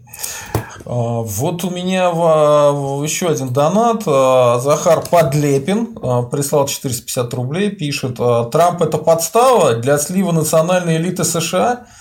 Очень похоже на то. Очень похоже на то, и по, по меньшей мере, то есть это очень, это очень похоже на то, конечно. Но то, что мы видим в США, это как раз вот проявление вот этого. То есть это уничтожение американского образа жизни. Мы видим, американский образ жизни корродируется. Э, мы знаем, что там такие произошли изменения, что вот это вот, э, ну вот, э, ну, столб американского такого образа жизни, это вот дом, значит, это вот э, свободный бизнес, там это вот мой дом, моя крепость, вот эти вот эти вот постулаты старого, старой Америки, они разрушены. Э, закредитованы ипотечными кредитами, с, э, реально с своих домов очень многие не имеют, миллионы людей живут в машинах, в автомобилях, это что ж такое-то, понимаете? Сто лет назад каждый фермер имел свой дом, сейчас десятки миллионов людей либо не имеют своего дома, ну то есть они снимают квартиру, и, да и всю жизнь снимают, а многие живут просто в машинах, попробуйте поживите в автомобиле, это что за жизнь такая? Вы представляете себе, в каком состоянии эти люди находятся? Какая там, уж простите, половая жизнь, семейная жизнь и прочее в машине-то? Это же не подросток. Ну, вообще-то, если вы трейлеры имеете в виду, то в трейлерах да, размножаются гораздо больше, чем... Я не об этом. Я не об этом. Я не об этом. Не о том, чтобы размножаться. Я говорю, в каких условиях это все происходит. То есть вам не кажется, что это некое издевательство над людьми? Вот так вот, вот так вот их помещать. Вот живите вот так. Я это имею в виду. Я говорю, это же не подростки, которым, ну, по молодости, так скажу, по молодости, мне было очень, мне было все равно. Я могу лечь там и на диван и прочее, жить на 2 на 2 метра. Я в этом смысле говорю. А человек постарше уже хочет, ну, больше хочет приватности, э, больше хочет, э, значит, э, независимости и прочее, прочее. А что у него за жизнь такая в трейлере? Ну, это мое мнение. И в каких условиях поставлены эти люди? Идем следующий шаг. Огромное количество людей, то есть э, всю жизнь работают, чтобы выплатить кредит э, по дому, а земля-то не их-то все равно. Но пока они выплатили, там дом сгнил. Дома-то в основном деревянные, ну не в основном, очень часто деревянные, что-то передашь. То есть э, это первый такой момент. Ну, я говорю, то есть что-то немыслимое, да, чтобы там это... Мы еще недавно слышали, что полицейский, если там в него, не дай бог, замахнешься, сразу получишь пулю, Угу. Американские полицейские. Сейчас смотрите, что они сделали с полицией сейчас. То есть основы общества старой Америки, ну, реально подрывается. Э, люди, мой дом, моя крепость, все дела. То есть мы видели, когда сейчас э, замотали же, насколько я помню, по судам. Слышали, да, эту историю? Про пожилого мужчину и пожилую, ну, и женщину пожилую, которые вышли э, на порог своего дома с оружием, потому что они боялись погромщиков. Они юристы, кстати, были, да. А неважно, кто они. То есть, и что мы видим? Я слышал, что они сейчас большими проблемами имеют. То есть, э, и так далее, и далее. То есть, э, Америка меняется на глазах. Вот. И меняется, я считаю, в худшую сторону. Но это о чем говорит-то? Про американское образование не говорит ничего. Оно деградирует, это, ну, имеется в виду массовое, тоже все, все знают.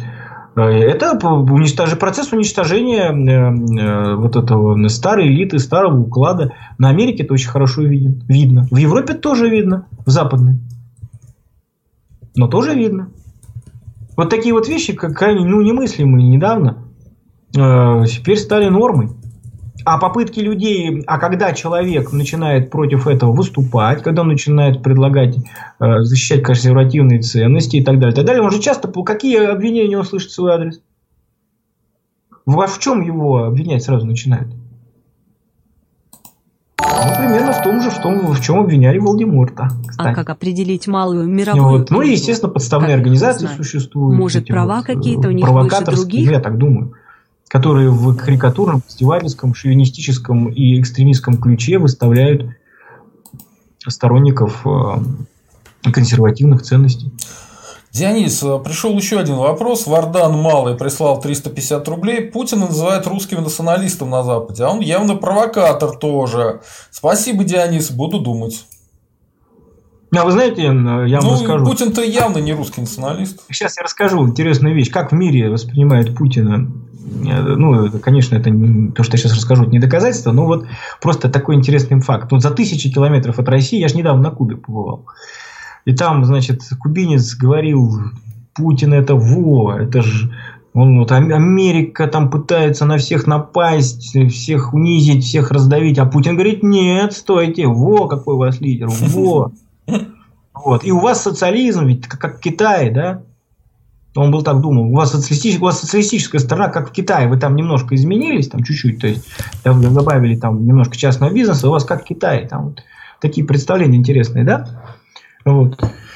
А то, что Путина действительно воспринимает на Западе, кстати, тоже интересный запрос, да, вот э, как защитника консервативных ценностей, ну, действительно факт. Так Многие представляют, не... чтобы все эти ребята пытались именно с ним договориться, либо на территорию РФ приезжали, а тут их всех и все, хорошо.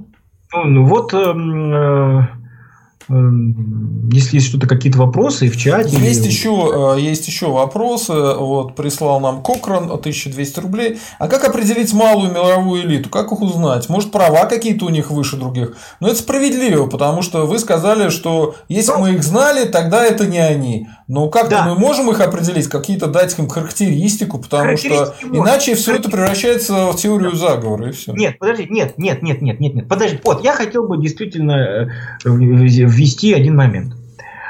Э, я считаю, что тот, смотрите, в науке метод есть. Научный. И не просто научный, а один из основных методов познания. В физике, например. Метод черного ящика.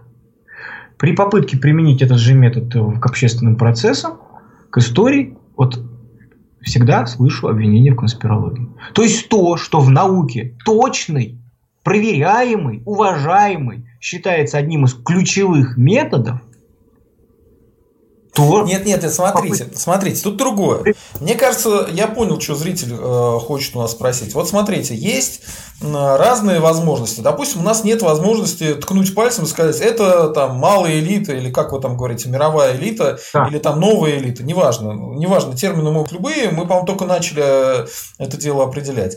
Допустим, но она как-то влияет на окружающее. И вы рассказали, каким образом. То есть вы описали, каким образом они влияют. Ну так может быть э, то же самое было у астрономов прошлого, которые понимали там, как влияет Солнце э, на Землю, как влияют э, какие-то там планеты, как они искажают орбиты друг друга, да? Так вам предлагается как бы сделать усилие следующее. Вот вы нашли через книгу вариант, что есть такая проблема, какая-то подготовка новой мировой элиты, но и через книгу рассказали, так может быть вы рас... попробуете найти в реальности да. еще какие-то искажения, которые вводит эта элита. Э, я вот что скажу. Ну, и про искажение, да, вы сказали? Искажение. Ну, то есть то, да. что влияет как-то на окружающих. Я ну, допустим, сейчас. я могу э, прямо стать вашим адвокатом и сказать, что, ну как, мы видим разрушение национальных государств, мы видим э, разрушение. Э, национальных силовых структур. И э, мне хоть, ну, то есть я бы, если бы увидел какие-то наднациональные структуры, которые, ну, то есть приезжает человек в какой-нибудь Нью-Йорк, от него все шарахаются, потому что он там эмиссар какого-нибудь ООН, да? Я бы сказал, да, ну вот это похоже на того, на представителя мировой элиты. Нет, ну шутка шутками, помните эту знаменитую сцену, как, по-моему, один не очень трезвый руководитель Евросоюза оплеухи раздавал президенту. Да, помню. Ну, подумайте на эту тему. И всем советую об этом подумать и поставить. Кто здесь реальная власть, кто, если, хотя формально, формально, кто на самом деле власть, а кто реально власть? Ну, это вам скажут, это просто Евросоюз. Э, и, и что? этот, э, как его, он подожди, на Я как-то назывался. Подожди. Одну секундочку, этот человек избран первый? Его избирал народ Евросоюза? Нет. Нет. Значит, его власть, вот уже мы видим характеристику. Итак, эта власть неизбираемая народом. Он раздает оплюхи президентам, которые избраны народом. Они руководители стран. Он не руководитель... Нет такой страны Евросоюз. Не существует. Строго говоря, это некое европейское э, сообщество. Ну как, есть паспорта Евросоюза есть. А, а государства нет. Ну, нет государства. Евросоюз нет государства. У него э, это, это еще не государство. Они к этому стремятся, конечно, но это не государство. Что это за государство такое? Евросоюз. Такого государства нет. Там нет единого законодательства. Пытались, Конституцию даже не смогли принять. Пытались. К этому идут, пытаются, но не сделали. У них есть разные армии. Где армия Евросоюза? Настоящая армия. Не какие-то там силы, которых много говорят. Где армия Евросоюза? Где, где вот она? Которая должна быть одна, и других не должно быть. Не бывает в государстве 10 армий. В государстве есть одна армия. У нас этого нет. Вот, вот армии государств есть. А армия Евросоюза, так, чтобы она отменила все предыдущие, нет. Нет, э, как и не говори. А, значит, э, это еще не государство. Более того, э, что это за статус такой? Вот э, Еврокомиссия, это что за статус такой? Это что за орган такой? То есть это, это что? Президентство или это что это? Это парламент? Что, что это такое? То есть это некий на самом-то деле, ну как официально, некий координирующий орган. То почему человек, который там в координирующем органе, почему он раздает оплюхи-то людям, которые являются президентами, которые являются членами этого Евросоюза, это же сообщество, да, они как бы формально все на равных, да. Но, но, но, но все-таки, все-таки, э, опять же, о ком много говорят, тут не является э, все-таки настоящей властью. Но, тем не менее, краюшек истины нам показался в, в, в этом ролике. Что есть точно параллельная структура, точно куда более влиятельная, чем президенты. Что, что это такое? Это, да даже самый... Так он евробюрократ. Если посмотреть, да, он не такой богатый. Это человек, который там пьет алкоголь, э, он очень сильно по вину ударял. Сказать, да, что он не... представитель этой мировой элиты, ну, да, подождите, такое. Подождите, Подождите, подождите, вот это очень странно. Вот он и по вину, и евробюрократ, а оплюхи раздает. И никто не может с ним справиться. Вы представляете себе, если... Так он кому раздавал? Вы же вспомните, он, э, по-моему, полякам и а венграм. А ну, а поляки и венгры это люди, которые получают из Евросоюза дотации. Вот если бы он Меркель по заднице хлопал, тогда да. Или, э, или Макрону бы это, за галстук бы тягал. А он их не трогал. Послушайте, послушайте меня внимательно. А, даже когда встречаются очень маленькие страны, нищие, полностью зависимые от большой страны, допустим, их президенты, даже те страны, которые там ну, вчера были колониями, и то есть дипломатический протокол, не ведут себя так не принято так себя. Один пример. Один пример, прям сходу. Я... А, вспоминаем а, мемуары Коржакова. Вот а, я так и знал. А, вот Ельцин собирал в бане да. этих а, президентов да. СНГ и стучал по башкам их ложками. Да. Ну и что, вы всерьез считаете, что вот эти президенты... Не по башкам, а, по-моему, это был единственный случай. Вот. Но, опять же, вы всерьез считаете, что вот эти вот президенты СНГ, вот они реальная власть, да, в СНГ? Это они, они реальные хозяева вот этих стран, я имею в виду, они реальные правители, никого над ними нет, вы считаете? Вы серьезно так думаете, что вот, вот эти вот, вот, вот э, вчерашние руководители... Вы всерьез так думаете, я просто дальше не начинаю говорить. Я всерьез думаю, да, что это президент. В Киргизии вон военные перевороты из-за этого устраивают. Нет, э, нет, нет. Подождите, вы считаете по-другому, что э, они, над ними нет власти настоящей? Ну, я считаю, что они зависимы от других да. людей, например. Да. Вот, вот, я об этом и говорю. но тоже не очевидно зависимы. То есть, Для допустим, они были раньше зависимы от России, поэтому Ельцин мог по башкам э, стучать ложкой. Но Я... сейчас э, РФ и Путин сделали очень многое, чтобы они стали независимы от России и, э, и договаривались напрямую с ЕС, с Америкой. Но если вы Я... посмотрите, какая у них там история всех этих попыток договоренности, то они там тоже в приемной, знаете ли, стоят, и с ними особо никто не считается. Вот-вот-вот. Вот-вот-вот. О том и речь что, значит, это и показ, если это так, то это показывает э, их, э, то есть их объем реальной власти. Он, не, он очень невелик, очевидно. Да и откуда вчерашние правители, партийные деятели среднего звена, среднего, даже не высшего, вдруг такое счастье, как управление целыми странами. Славик прислал нам 120 рублей. Спасибо, Славик. А какой план у новой элиты? Нарисуйте картину будущего.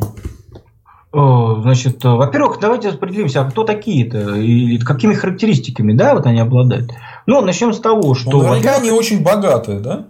Ну, начнем с того, что они все представители, они, во-первых, старые, ну, не по возрасту, а если мы берем э, аналогию ну, из книги по Гарри Поттеру, то самый главный там человек, которому 666 лет будет. То есть скоро. это старые деньги, старые. Ну... Вот, да. То есть это единственный волшебник, который там он единственный, никого такого больше нет. То, то есть, есть какие-нибудь и... Медичи условно, Медичи. А вот, кстати, это... Медичи существуют сейчас или нет?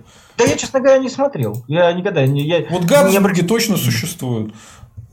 Вот. Но суть в том, что значит, это явно представители старой элиты, старых-старых родов, которые давно в элите. То есть это нам намек.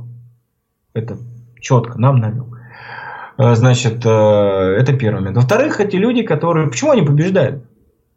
Почему они... В чем их сила? Ну, если как вот как личности, да? Это же... Это, а в том, что они меньше всего э, ограничивают себя моралью. Абсолютная беспринципность. То есть, что это за психотип? Абсолютная беспринципность. Абсолютная бесторможность. Ну, как бы, ну, условно, то есть, э, без тормозов. Моральные принципы для них ничто. То есть, те моральные принципы, которые мы под, э, в нашей жизни считаем моральными. Э, то есть, э, вот их отношение к этим моральным принципам. Э, вот, э, если говорить о том, что это за люди. И, между прочим, в книге Гарри Поттера тоже это есть. И только там это сделано по методу, знаете, отзеркаливания. Там показано, почему побеждает Волдеморт. Там некоторое время, ну, там успех у него ему сопутствовал. А потому что там сказано, он себя не сдерживает никакими моральными принципами. Ну, а теперь, мы, а теперь, зная, что сам Волдеморт это игрушка в руках более влиятельных волшебников, значит, что о них мы можем сказать? Они достаточно еще круче, чем он в этом смысле. И да, действительно, Гарри Поттера они, в общем-то, э, э, как марионетку дергали. То есть все практически успехи э, Гарри Поттера, его там, там Кубок огня, там, как он до этого э, уже маленьким ребенком философский камень защищал и прочее, это все было подстроено, его гоняли по лабиринту, за ним следили, ему помогали, то, то есть э, ему устроили такой спектакль, серьезно, ну, эти вот э, сподручные Дамблдора, Дамблдора как раз – где он думал искренне, что он самостоятельно решает, что он действительно спасает кого-то, что без него никак, а на самом деле за ним просто смотрели, вы выращивали из него определенную личность, делая такие провокации. А это, кстати, прямо сказано. А вот это уже не домысл, это прямо сказано в книге. Вот. Э, и доводили его специальными издевательствами, моральными потрясениями и так далее до самоубийства. То есть он же в книге должен был совершить самоубийство. Он его и совершил после самоубийства он выжил. Но чтобы его довести до такого состояния, тоже с ним, с ним провели определенную психологическую обработку, которая проходила в течение семи книг. То есть довели до этого состояния. Вот кто это делал? Это делал Дамблдор по его плану. Такой план был. И, значит, соответственно, что мы скажем о таком? Это он над ребенком такие штуки делает. Вот. Кстати, э, такая книжка в самом начале книги, я вот обращаю внимание, начинается там, ну, в самом начале, в общем, ближе к началу, там же говорится о том, что погибла семья Гарри, погибли его родители, а, соответственно, люди, которые об этом знают, волшебники, они эту семью знали, не скорбят, они рыдают. Кроме Дамблдора, он идет, весело посвистывает. То есть он получает информацию о том, что это семья его сторонников, кстати, которые профанные сторонники, они искренне думают, что он добрый, семья Гарри Поттера ему служит искренне, думает, что они делают благое дело, они борются со злом, с Волдемортом, они ему полностью доверяют и погибают. А, и когда об этом узнает волшебное сообщество, люди близкие к ним реально потрясены, они страдают, они плачут, они думают, что будет с ребенком, который остался. Гарри Поттер выжил. Вот. А Дамблдор нет, он весело насвистывает, там идет, ему все хорошо. То есть, ну так, так вот скажем. Все нормально. Я, я, ну, не, не насвистывает, я так условно говорю, но то есть это тоже показывает об его моральных качествах. Безусловно. Может быть, у этой э, мировой элиты должны быть какие-то крутые дипломатические паспорта, либо а, какие-нибудь там гражданства интересные, типа гражданство Монако, экстер... ну, экстерриториальность. У королевы вообще паспорта нет вроде как, да? М? У королевы Англии паспорт есть, нет? Вообще не знаю, вообще не Заграничный. По-моему, нет. по-моему, я не уверен, но, по-моему, нет. Вот. Но сам, кстати, интересный момент. Э, обратите внимание с этой точки зрения на историю с отделением Шотландии. А это очень хороший момент, потому что я в свое время спорил с э, нашим э, другом, из, э, который приехал из США. Он говорил, что Британия точно выйдет из, из Евросоюза, и Брексит случится. А я ему сказал, что не будьте так в этом уверены. И вот выход Шотландии говорит о том, что скорее я буду прав, потому что часть Британии, это как раз и есть Шотландия, она, скорее всего, пройдет референдум и вернется в Евросоюз. А Вообще... это коронная территория, более того, она напрямую связана с э, королевской семьей. То есть единственное, что может объединять эту страну, это будет корона, власть короны, да? Да. да. да. А, так это очень плохо. То есть как? Это от безнадеги сделано. От отчаяния. Сама по себе элита, сама королевская семья до, до последнего времени не нуждалась в таких вещах. Нормально управляли. Единая страна. Если государство, если царство разделится само в себе, оно падет как мы знаем. И на такие вещи сознательно, то есть это как провокация, некоторые думали, как одно из версий объяснения, то есть это сама английская элита устроила такую провокацию, да, это похоже на то, но уж больно рискованная провокация. Это очень похоже на то, чтобы облить бензином свой дом, поджечь и считать, что успеешь, э, ну, как говорится, потушить пожар, там в итоге там страховку получить, но при этом самому не сгореть. То есть вот такие вот провокации очень опасные, при этом самому быть вот внутри этого дома. А вот если существует вот эта вот маленькая элита, которая занимается уничтожением национальных элит, подрывает статус национальных элит, то эта элита, э, видя, что, что рычаги власти официальные, перехватываются. Вы понимаете, да? Uh-huh. Есть официальная власть, есть старая элита, есть маленькая элита. Вот с помощью официальной власти управляется, ну, непосредственно оперативное управление, да, вот менеджеры, о которых я говорил.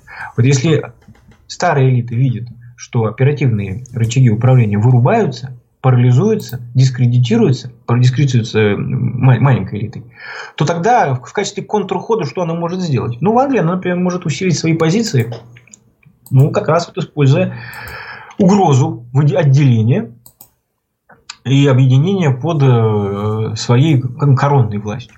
То есть я хочу сказать, что, судя по всему, монархии сейчас под ударом. То есть это не монархии сделали. То есть если думать, что вот вот эта малая элита, это вот, э, что называется, нынешние, ныне правящие монархи, да, вот, они вроде формально, ну, они отвечают критерию тому, что древности, э, опытности и прочее. Нет, пожалуй, что нет. Сейчас я вижу идет наступление на монархии, на последние монархии, которые есть. Пожалуй, что нет. Пожалуй, что эта группа не состоит из королей и королев. Ну, ну, может быть. Вот смотрите, вот смотрите, есть э, перечисление этих э, известных э, семей королевских, там Радзивиллы называются, Медичи, много-много-много кого.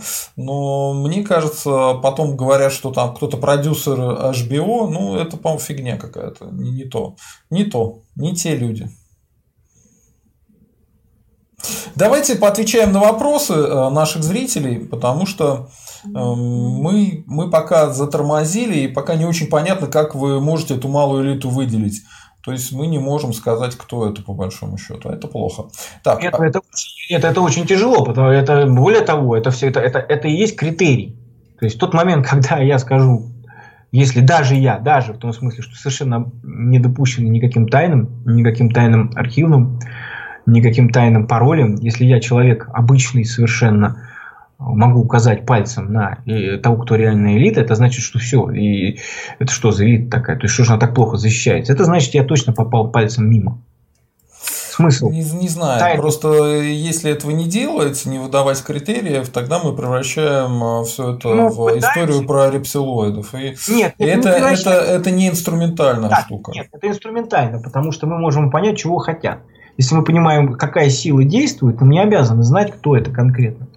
Вот, значит, историю привел. Я бы не зря сказал о методе черного ящика. Представьте, что физики так бы сказали. Вот на входе мы видим, на выходе мы не видим. Прямо постулируется. Мы не знаем, заведомо говорится, не знаем, что в этом черном ящике. Представьте себе, что за это физика объявили бы конспирологию. Это нонсенс. Так не бывает.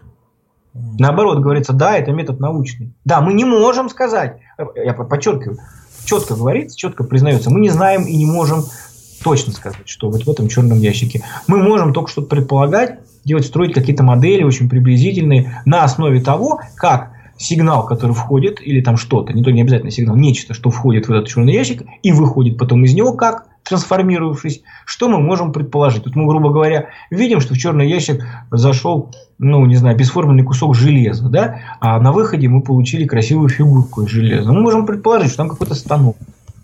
Может быть, а может быть нет. Может быть, это какой-то, ну, станок в смысле там пресс, а может быть, это не пресс, может быть, там лазер стоит, и лазером резали.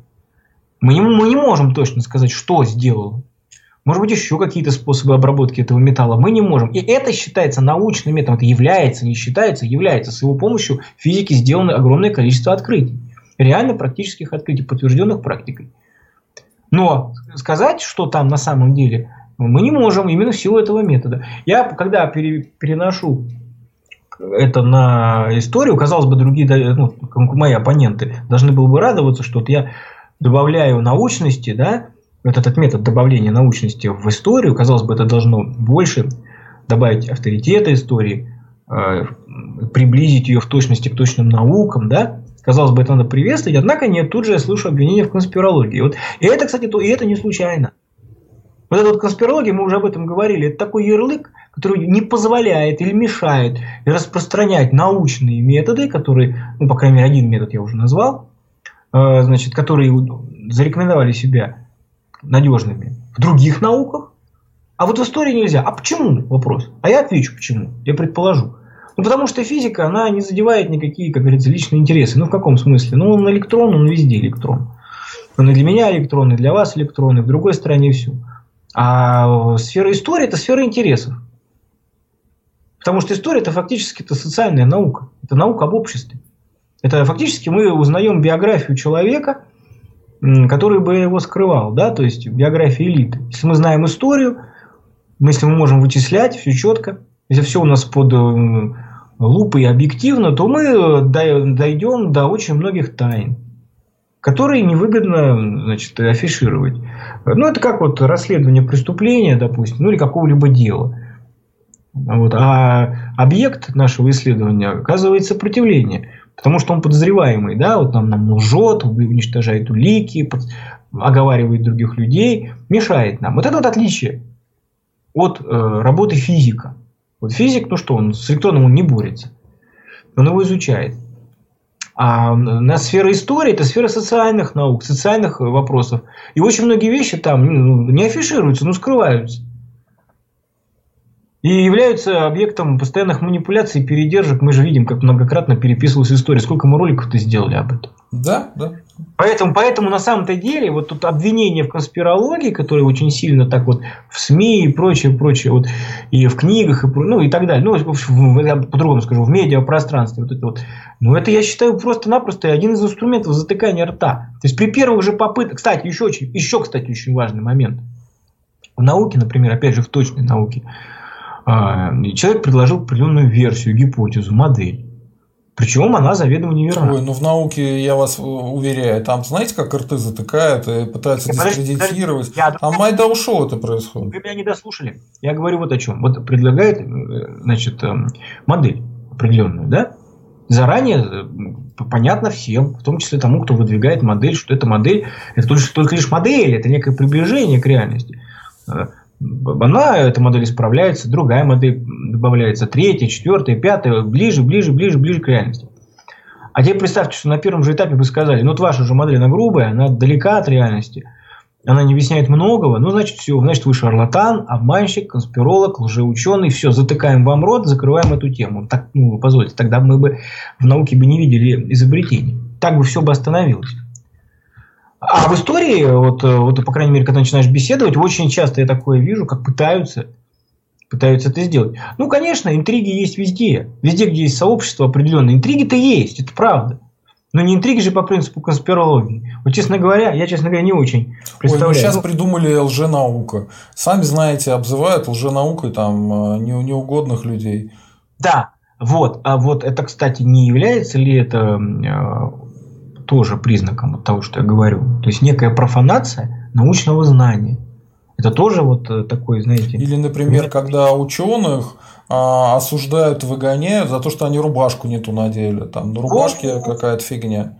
Во-во-во. Во-во-во. Не кажется ли там странным? Понимаешь, люди науки, то есть, когда мы слышали подобное, ну, там, допустим, в некоторых тоталитарных режимах, да, буржуазная лженаука, понимаешь, как будто бы может быть буржуазная и не буржуазная наука. Наука занимается поиском истины. Ой, а помните, была буржуазная генетика? Да. И что там Ну, и не только. То есть не только... Буржуазная кибернетика, да. При ну, Сталине боролись с буржуазной я, кибернетикой. Я, я приведу да. более, более такой чистый пример. То есть там э, ученого обвинили в низкопоклонничестве перед Западом за то, что он в процессе, там, ну, когда он доказывал там теоремы, говорил, что вот до меня вот на Западе был вот ученый, который вот ну, предварительные вычисления делал, я вот на них вот опираюсь, иду дальше. Представляете, да, вот? А ты, ты преклоняешься, то есть, так и все. И, соответственно, ты там плохой физик, там историк, там, ну не физик, историк, там он математик, я условно говорю. То есть, ну это какая-то дикость, да? Вот, а сейчас, и когда хотят науку разрушить, то именно, то именно так и поступают. Вот именно так и поступают. Когда ученый начинает бояться каждого слова, потому что он начинает говорить, он начнет что-то сказать про атом или про электрон, а ему говорят, у тебя это правый уклон, это троцкизм. Так лучше я не буду этим заниматься. Или выбьют зубы, или посадят, ну или вот в шарашку. Давайте на вопросы это поотвечаем. уничтожение науки. Это способ разрушения науки, а не развития. Ну, или контроля, контроля за дискурсом. Вот, контроль, который превращается уже в разрушение. И это примета времени, да? Не, ну почему? Допустим, э, какой-то ученый занимается какой-то темой, которая вам не угодна. Особенно это в истории. То есть, он не делает что-то полезное, что вы можете для себя, э, а он копает под вас, буквально под вашу семью. Да? Ну, а обвините его в том, что он занимается антифеминизмом, что он правый гитлеровец, или что он этот сторонник супрематизма белого, и все, ну, ему никто грантов давать не будет, его отовсюду вышибут, и до свидания. Вот, фактически, вот вы сейчас и говорите то, о чем я говорил. Вот оно изме... в начале. Ну, это методика передачи? хорошая, да. Вы говорили, что изменилось. Я тогда это и сказал. Вот оно что изменилось, вот до чего дошло. А формулировки-то очень расплывчатые, понимаете, в чем дело? То есть, при желании можно, ну, почти что каждого притянуть за язык и схватить за язык и сказать, что ты там это э, что-то плохое говоришь. Вот. Ладно, поехали. Давайте ответим на вопросы. Так, Давай. А, Ромп G. Я за то, чтобы русские принимали беженцев и были бы среди гуманных цивилизаций. Это создает культурную основу экономических процессов. А я знаете за что? За то, чтобы был паспорт русского, за то, чтобы беженцев э, с Донбасса принимали в России как родных, э, и из Белоруссии, и с Украины тоже давали им э, определенные преимущества, и упрощенная была бы процедура получения гражданства. Может быть, вообще чуть ли не автоматическая. Русские, окей, получаешь. А, и третье, я за то, чтобы э, в РФ э, или в РНГ в будущем давали приют э, политическим элитам других стран, для того, чтобы можно было с ними общаться, дружить, их, их дети, чтобы воспитывали здесь, и чтобы можно было влиять на те страны, откуда они прибежали сюда, чтобы, может быть, помочь им вернуться в свою страну. Вот за что выступаю я лично. А вы, Дионис? А, ну, вообще-то я э, в СМИ старался максимально продвигать тему э, предоставления российских паспортов жителям Донбасса, ну, э, скажем так, Донецкая Луганска. Да, да, я видел, как вы на телевидении яростно за это боролись, и даже, по-моему, вас забанили после этого. Да, да нет, меня столько разбанили, что я уже даже не знаю, за что уже, понимаете? Вот, кстати, тоже, тоже вопрос. Вот, кстати, к вопросу о политкорректности. Я, я сам толком не знаю, за что меня не пускай, время от времени вычеркивают из этого, из списка приглашенных. Понимаете, в чем дело? Вот, то есть, ну, эту идею я неоднократно на, ну, на крупных федеральных каналах говорил. Я говорил о, закон, о законопроекте. об упрощенном предоставлении и, российских паспортов, и которые в виду, еще... что мы украинцев и белорусов тоже считаем русскими, чтобы им тоже давали паспорта вообще без проблем. Да, я считаю, что вот на этом направлении как раз нужно работать. Надо, ну, не, с некоторыми оговорками надо смотреть. Вот, но, в принципе, я лично не разделяю наш общий народ э, на три разных народа. Для меня лично мы все три ветви одного народа. Это Сергей... так. Для меня.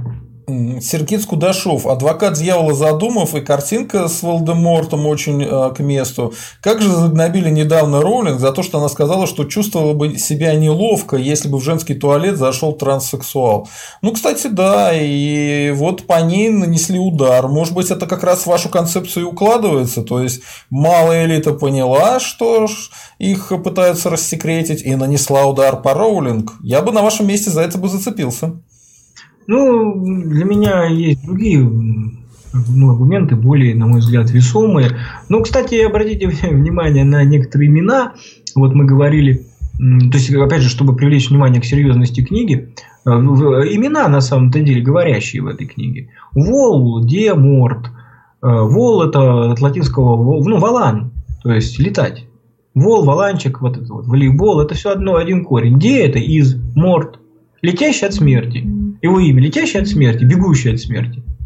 А, соответственно, его мечта главная, он постоянно об этом говорит, это добиться бессмертия, то есть сбежать от смерти. Вот он тоже такой. То есть вот такой момент, мелкий штрих. Сергей Скудашов, телесные наказания не СССР, а с более ранних времен. А, ну, мы тут э, на одном из стримов а, с очень известным филологом а, вам рассказали, что в Российской империи запретили телесные наказания в гимназиях чуть ли не в одной из первых, скажем так, высших школ и средних школ в мире. А вот да. в Британии запретили телесные наказания в государственных школах с 80-х годов, а в частных школах, по-моему, лет через 20 или 30 после этого. Поэтому мы тут э, э, у русских здесь приоритет в гуманизме. И, кстати, вот э, тут очень важно, что настоящее зло, оно приходит в одеждах добра. А мы что видим? То есть было ну, видно, там есть некоторые намеки на то, что очень чудо, очень жесткие, жестокие порядки царили в Хогвартсе по отношению к, к школьникам, к ученикам. Раньше, в предыдущие времена, когда уровень образования был выше. Соответственно, произошла гуманизация, то есть добро, действительно добро, то есть детей прекратили мучить, детей прекратили бить, и, судя по всему, это произошло как раз вот в дамблдоровские времена, когда он стал ректором. А вместе с тем образование понизилось.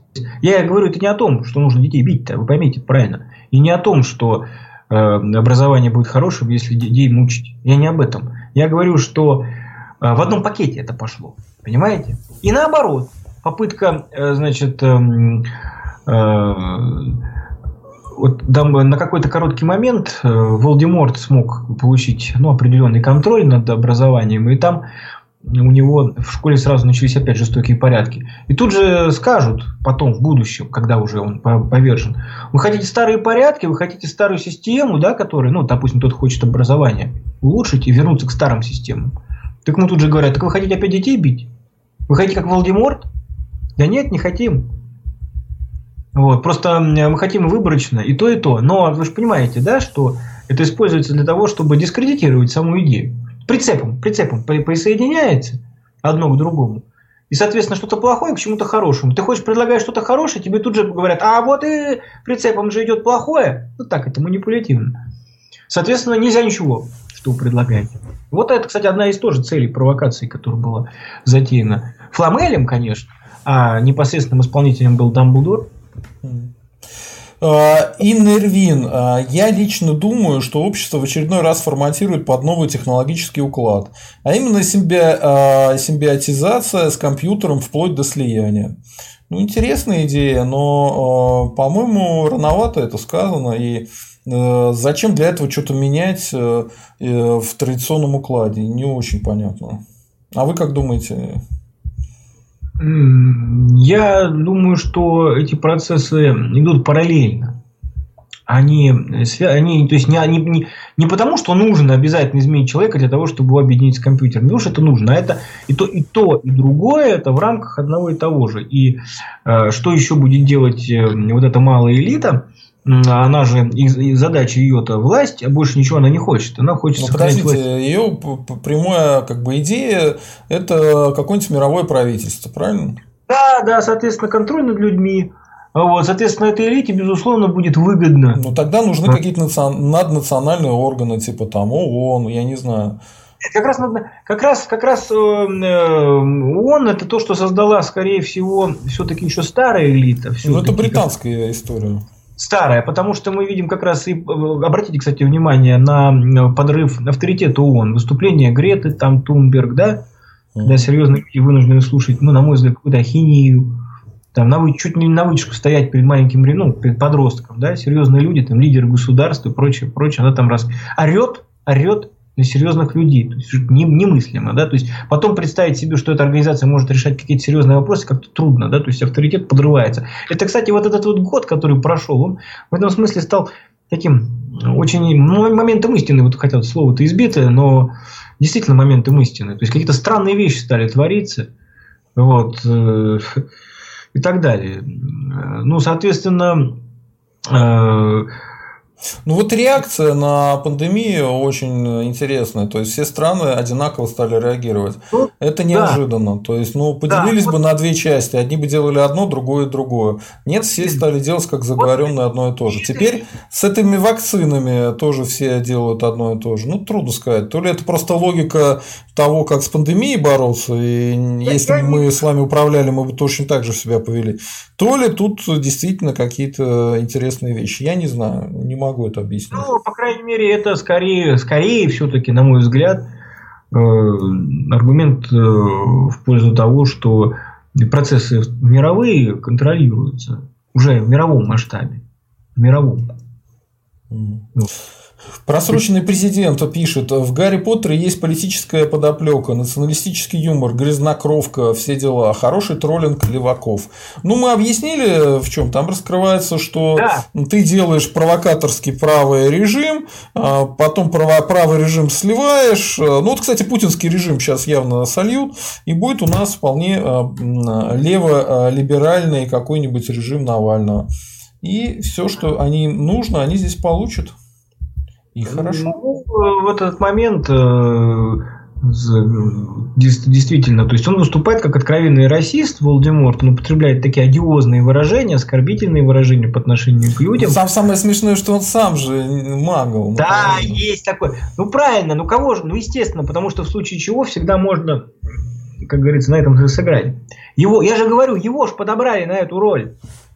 Подобрали человека, которого очень легко против него повернуть его же идеологию. Но изначально очень уязвим был. Его подбирали под эту роль. Я же под это, я же об этом говорю. Его, все его черты характера были известны очень четко. Все его слабости были известны четко. Каждый шаг и, то есть его был известен кругом, ну, в, э, в Хогвартсе, ну, закрытое учебное заведение, ну, невозможно скрыться, невозможно обмануть преподавателей, когда ты все время на виду, когда ты там в закрытом, ну, понятно, да, в пространстве, где ты ребенок, там, 10-11 лет, когда начал учиться. Вот. И в это время он под, под носом у профессоров, которые контролируют все, и в их руках, кстати, как камеры наблюдения, там камерами наблюдения являются портреты, живые портреты. Это же камеры наблюдения. То есть портреты следят за учени, учениками и докладывают все ректору, что происходит. То есть вдоль всех там на каждом шагу в коридорах стоят портреты. Портреты значит, э, имеют прямой выход э, в кабинет ректора. Они ходят живые, они просто живые. И сообщают, что происходит.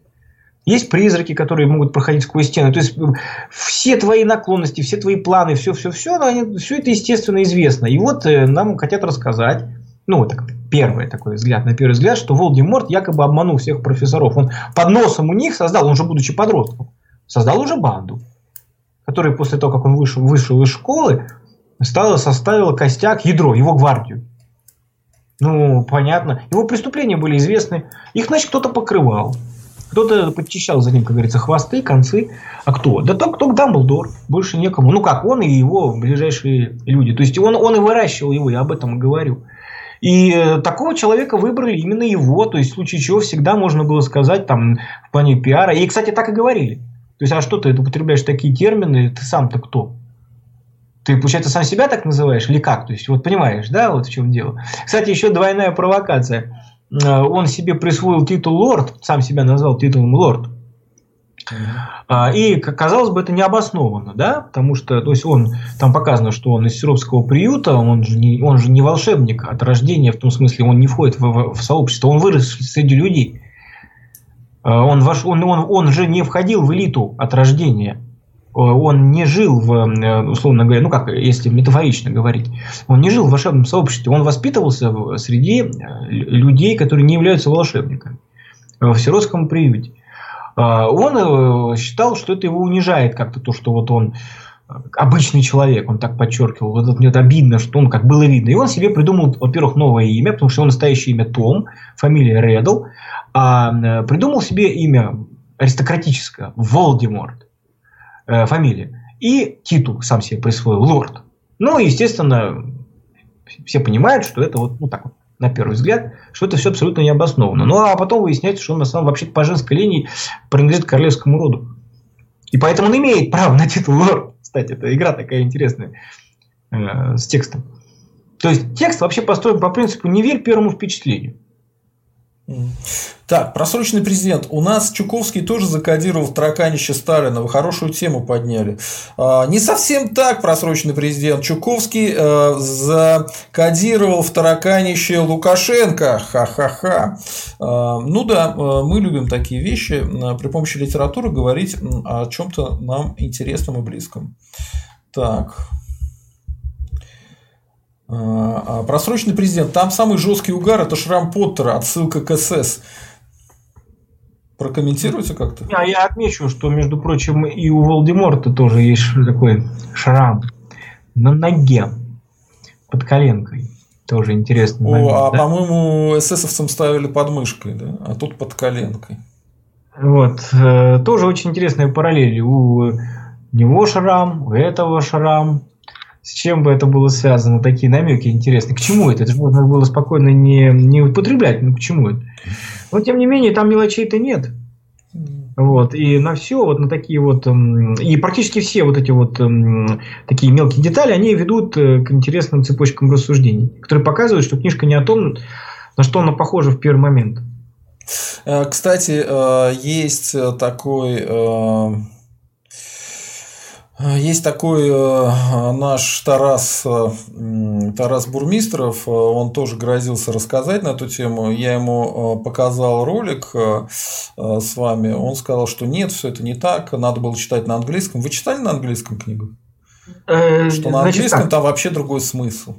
Я читал на русском, но книжки на английском у меня тоже были. То есть изначально, сначала я читал на русском, потом определенные для меня э, моменты, которые мне были, например, надо было выяснить, а как же в оригинале. Я их читал на английском. Я, я же говорю, то вот этот магический артефакт, который называется крест-рожом на русский язык, э, перевели, а там а на, а на английском э, он распадается на два слова: хор и крукс, крест и адский. Адский крест. Ну, крест, распятие, вот так, распинать. Mm. Вот, например, то есть вот такие вот моменты. Нет, ну, более того, фамилия Волдеморта переведена у нас на русский язык фамилией, ну как, не его, а э, по женской линии его предков Мраксы, мрак, мрак, игра слов, мрак. Uh-huh. А он не мрак, а он Гонд. На английском языке он Гонд. А Гонд это, э, значит, прозвище одного из, ну, это основатель Ланкастерской династии вообще. Генский, Генский. Понимаете? То есть для англоязычного читателя, особенно того, кого, который знает историю Англии, э, сразу понятно, на что намек. Ну, лишь по меньшей мере, что надо задуматься над этим. Об этом Там, надо вот, задуматься, да. Говорящие фамилии-то есть. Так, просроченный президент. На тему Поттера а, же есть ролик Константина Крылова, он там тоже многое разложил. А, по-моему, я смотрел, но там другая у него концепция. Э, вы знаете, э, эта книга, многие, многие заметили, что что-то в ней не так. Ну, что-то не, не, не, не то, это не детская сказка. Но должно, должно быть двойное дно. Видно, ну, много слишком подсказок. А, и я тоже много версий, знаешь, много лет об этом думал, много лет это обсуждал, изучал, читал различные источники и в интернете, имеется в виду различные версии. Там э, возникают действительно все больше и больше, то есть разных версий возникает, потому что э, то есть эти люди действительно согласны с тем, что здесь есть двойное дно, но они друг с другом не соглашаются. То есть э, варианты возможны, но я и говорю, что я предлагаю такую версию, Э, которая, по крайней мере, объясняет э, многое в этой книге и, по крайней мере, объясняет, а, ради чего все затевалось. То есть, что, чего вообще добился Дамблдор? То есть, вот идея. То есть, ну, идея такая, которая на поверхности, то, что вот он хотел, э, пусть даже и делал провокации, пусть делал даже тайные какие-то вещи, пусть даже, да, он действительно контролировал Поттера и в значительной степени определял его, как говорится, действия. Ну вот он хотел победить Волдеморта. Вот такая версия. То есть он хотел бороться со злом. Но я, например, вижу, э, что сам Дамблдор и вырастил Волдеморта. Зачем тогда самому выращивать и самому потом бороться с этим злом? То есть что-то тут не так, да? То есть, видимо, цель в другом. То есть моя версия отличается. Версия моя и моего товарища. Версия отличается от того, что Дамблдор это добро и борется со злом. Нет, Дамблдор, как анонимное зло, куда более опасен чем Волдеморт оказался. А, значит, эм, э, еще более анонимен, еще меньше информации о Фламеле. Вообще там есть та же самая э, логика. Помните, я говорил, чем меньше о ком-то говорится, да, то есть, тем больше шансов, что это реальная власть. Э, на, на поверку, то есть книжка называется там Гарри Поттер и там то-то Гарри Поттер, то есть как будто бы на первом месте Гарри Поттер, да, как будто бы он есть главный герой, как будто бы он есть глав, ну, вот, главное действующее лицо. Но это не так. Это не действующее лицо, и там показано, что это действуемое, им действуют. То есть уже понятно, что с этой точки зрения не он главный герой. Кто же главный герой? Ну, может быть, Дамблдор, а не меньше. Да, может быть, да, может быть, а Дамблдор меньше, но еще меньше, чем о Дамблдоре, говорится о другом волшебнике, о Гриндевальде. А, Кстати, его, про а то, что там главный герой Дамблдор, по-моему, Тарас Бурмистров как раз и говорил. Интересно. Ну, э, эм, Э, но есть более, то есть волшебник, который как раз и создал эту идеологию, то есть ее сформулировал, и Дамблдор уже сказал. То есть идеология главенства волшебников над миром, открыт, открытое правление, э, это идеология не Дамблдора. Ее сформулировал другой человек, который над этим долго думал, и который он же как раз и придумал этот вот Э, который предлагал добиться бессмертия. Он говорил о том, что артефакты древние, если их собрать воедино в три вместе части, то тогда можно добиться бессмертия. И он же нарисовал этот знак. И вот это опять же не Дамблдор, это опять Гриндевальд. А о нем еще меньше говорится. И совсем мало говорится о Фламеле, про которого, тем не менее, известно, что это единственный волшебник, который э, создал философский камень, то есть добился реального бессмертия не уничтожая, не деля свою душу на части, то есть не используя вот этот вот хоркрукс или крест-страж. И он самый старый и, соответственно, самый опытный владелец, располагающий самыми древними знаниями, то есть он самый великий-то он, самый сильный он. А Дамблдор это всего лишь ну, его ученик. То есть, ну как, младший ученик, вот так скажем. То есть, он, он, он с ним вместе работал. Ну, что значит вместе работал? Это как профессор и аспирант. То есть понятно, что тогда получается, что самый главный и не Гриндевальд тоже. А, именно а может быть, какой-то любовник Дамблдора? Нет, ну это уже в такие вещи я не вторгаюсь, дело не, в том, какие там у них половые отношения. Вот, хотя, то есть, да, об этом говорили, то есть, потом, после, после того, как книжка вышла, там и скандалы были, начали говорить о каких-то таких намеках в книге, э, но, э, то есть, эм, это не, не добавляет нам понимания того, кто, что называется, самый мощный волшебник, а это из других черт, ну, из других доказательств видно. Вот это видно по э, указанию, которое я уже сказал, на Фламеле. Вот, вот кто самый великий волшебник. И он, соответственно, действующее лицо. Тут вот вопрос к вам. Вопрос к вам. А, Евпатий, Дионис, в какой мистической традиции написан Поттер?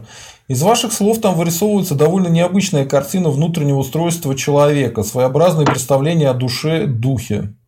Да, вы знаете, очень интересно. Я вот, э, значит, ой, вы знаете, я действительно эзотерические концепции я встречал, которые никак не связаны с Гарри Поттером, но когда я их читал, я обалдел. Такое ощущение, что вот это прямо оттуда. Например, Душа мира это Феникс, там тоже Феникс, Душа мира, да? А что это за книга? Нет, ну это не, не, не книга, это не книга. Это ну, что Сейчас я, не то что не знаю, я подбираю правильные слова. Такие ал алхимическо-масонская. Mm. Алхимическо-масонская. Люди доброй ну, воли. Вот, нет, алхимия, то есть алхимическая, ну я бы так это сформулировал, то есть это мое такое предположение, алхимическо-масонское. Вообще надо четко, надо очень обращать внимание, что такое вообще алхимики, их роль. Во-первых, это, тай, это по сути тайное знание, то есть так, как они себя позиционируют, это тайное общество, по сути. Это люди, которые а, жили по то есть свои секреты давали только ученику ближайшему, вот, соответственно, и свои тексты они писали в зашифрованной форме, которые могли понимать только посвященные, что похоже на масонство, да? Вот. А что мы знаем о Фламеле? Фламель – это э, алхимик, причем великий. И реальный Фламель имеется в виду, который был в реальной истории. Фламель – это алхимик, известнейший, у которого есть тракт, ну там есть о нем информация. Можете посмотреть в интернете. Вот. И алхимик, который действует в, в, этом, в этой книге упомянут, это он же. Ну как бы так, потому что имя тоже, тоже алхимик. То есть алхимическая традиция. Э, ну, чем-то это похоже, знаете ли, на ситхов или сикхах, как правильно, в Звездных войнах. Ситхи, Учитель да. и ученик. Учитель и ученик. Э, и что очень-очень важно, мы знаем, что вот в Звездных войнах вот это та же традиция такая, что есть учитель, есть ученик, они тайно, они тайно, они скрываются, они обладают властью, но они, это, они стараются действовать из-за кулис. Что очень важно, они черпают свои силы в некой ущербности, в страданиях, в ненависти. Да? Э, так вот, и что интересно, э, что связывает этих всех людей? Ну, Дамблдор всю жизнь страдает, у него явный невроз. Он всю жизнь страдает, что косвенно причастен к гибели своей сестры. Э, Поттер, значит, ну, он, э, я уже дальше уже говорил о нем, то есть ему нормального детства-то не дали, то есть его поместили в чудовищные условия, в общем, над ним издевались, и в детстве его приемные родители, и э, в дальнейшем в школе его провели через чудовищные э, переживания, и, судя по всему, Дамблдор подстроил смерть его единственного родственника, вот этого Сириуса Блэка, его крестника. Вот, порвав его связь родственную вообще с миром, то есть он остался один абсолютно. И после этого он уже был готов к самоубийству, его уже фактически, то есть его уже довели. А, ближайший соратник Дамблдора, которого используют в темную, в темную, то есть он э, до последнего не знает, но потом понимает, что происходит. Уже ближе к концу это Северус Снег, он же Снейп. А, то есть у него тоже невроз, у него тоже несчастье, то есть он всю жизнь мучается от того, что косвенно причастен к гибели Э, родителей э, Гарри Поттера. Э, точнее, он переживает по поводу гибели матери, в которую он был влюблен. Но надо сказать, что самого Снейпа или Снега так подставили. Дамблдор подстроил смерть, использовав Снейпа для этой манипуляции. Просто я не буду описывать, что произошло. Но так было сделано, что Снейп или Снег э, себя всю жизнь винил в смерти. А хотя винить он должен был бы в первую очередь, конечно, Дамблдора. То есть опять человек с несчастьем, с искалеченной судьбой. Вот. Э, ну и э, ну, с Гриндевальдом тоже вот, то есть э, своя история, что называется. Ну, вот, то есть не одержим идеями, одержим идеями власть, властвовать над миром, э, молодой, амбициозный и так далее. То есть здесь такие люди, которые все они одержимы властью, э, и почти все, а может быть даже и все, но просто еще не, не, не, не все удалось найти, э, про, про, проведены сквозь горнило страданий. У некоторых ну, явные неврозы, ну явные, то есть это у Дамблдора и у Снейпа-то точно. Вот, то есть здесь это что-то похожее на то, что в элиту, ну часто, да, вот говорят, что такой метод подъема, как, как человеку подниматься наверх, то есть кто поднимается, какая-то внутренняя пружина в нем есть, то есть некое страдание, некое желание компенсировать вот это страдание успехами, да, и это помогает подниматься наверх. Или, по крайней мере, а или если находишься наверху, помогает удерживать власть. Это такой механизм. И вот мы это видим в, в фильме «Звездные войны». То есть, особенно в книгах. Э, не в фильме, ну, в фильме тоже это видно, но в книгах лучше это показано прямо. Учитель э, издевается над учеником, сознательно взращивая в нем, учитель, темный учитель, ненависть и э, ярость, чувство ущербности, желание отомстить, и так в него увеличивается сила. То есть, если, в отличие от джедаев, которые э, в гармонии, в добре, в позитиве черпают силу, то эти челы черпают силу из ярости. Ну, очень похожие вещи мы видим в Гарри Поттере. То есть это, видимо, судя по всему, а также мы видим, что мы знаем, что в старой элите, еще в старой элите, конечно, использовались э, жесткие очень методы воспитания детей, отдавать ребенка в раннем возрасте в закрытое учебное заведение, где он уже почти не контактирует с родителями в течение долгого-долгого времени, вот, сдавать его фактически отдельно от себя, к чужим людям, вот. Это, конечно, стресс для ребенка. Причем маленького ребенка. Так воспитывалась э, английская, например, элита. И в течение сотен лет, на самом-то деле. И это о чем говорит? Что перед нами показывают некие социальные механизмы в этой книге. Социальные механизмы, как элита сохраняет свои способности а, удерживать власть в своих руках, как она получает подготовку. Да? Ведь, с одной стороны, казалось бы, да, элита должна быть в неге. Да? Ребенок, мы все хотим хорошего для своих детей, они, деньги позволяют решить все проблемы и так далее. Нет, западная элита, ну, по крайней мере, английская уж точно, пошла по другому пути. А, по пути создания искусственных страданий – по пути воспитания жестоких э, людей, которые находятся наверху власти, которым себя друг друга себя не жаль, потому что над ними издеваются. Ну не скажите, там есть понятие однокашник, и однокашник это понятие святое, то есть. Э, мы это видим, мы в Гарри Поттере это видим. То есть, э, то есть, говорю, они своих не жалеют, как что же они друг чужих-то будут жалеть? А имеется в виду, какие свои? Тут имеется в виду, что на своем уровне они друзья, и вот мы это видим. То есть Гарри Поттер, Гермиона, Рон, э, так фактически ну, не разлей вода и так далее. Да, это есть, безусловно. То есть такие вот на уровне есть. То есть есть некое братство определенных людей определенного возраста. Вот, но между классами, те, кто старше, те, кто младше, там отношения очень жесткие, жестокие. Вот в этом смысле. Дедовщина там страшная, да. Вот, я, ну, в общем, фактически об этом и говорю. То есть, грубо говоря, своих не жаль. А свои это кто? Имеется в виду сами представители элиты. То есть они же потом будут вместе... Э, их родители были знакомы, были друзьями его. Они в элите находятся, они потом вместе будут работать, управлять, а э, казалось бы, ну, это должно их сближать, но тем не менее отношения у них жесткие.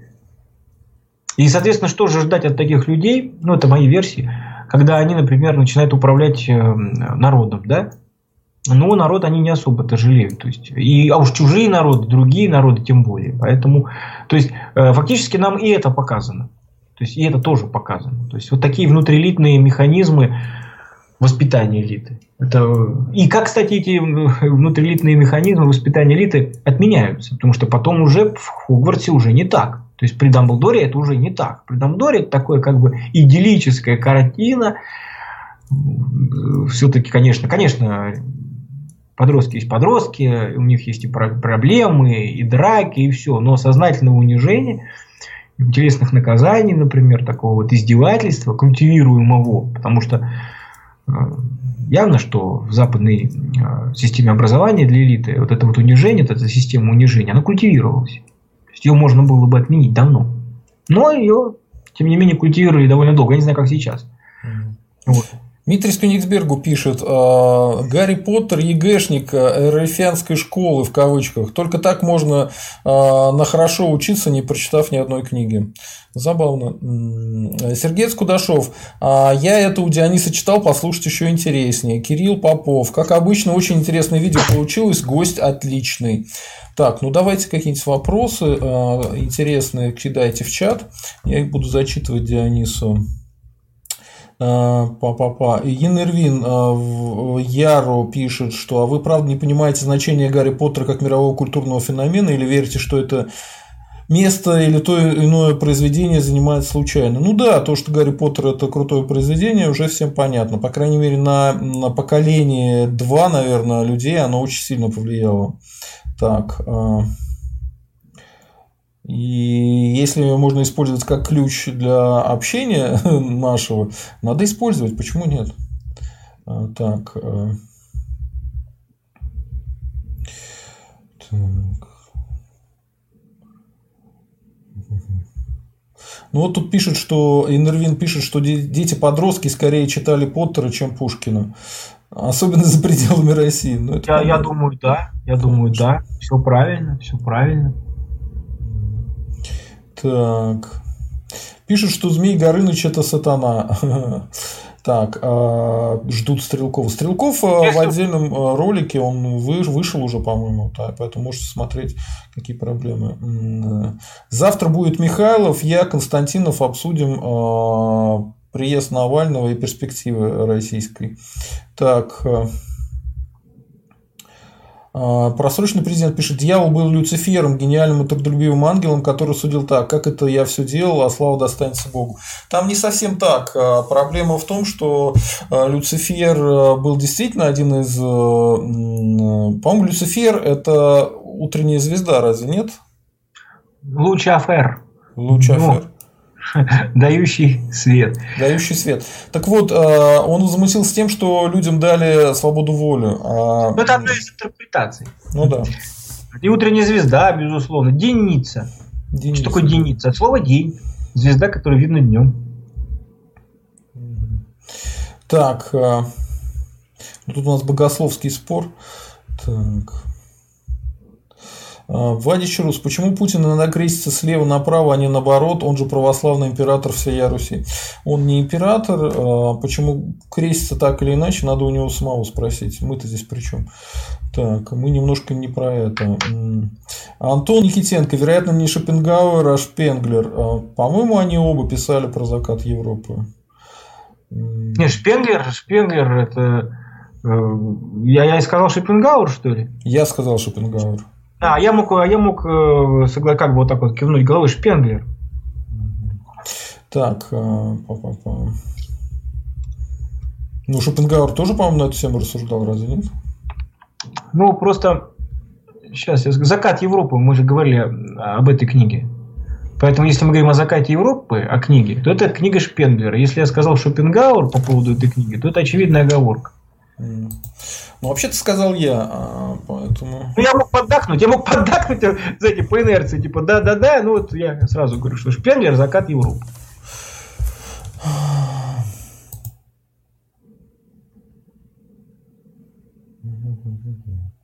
Ну, он философ пессимизма у нас.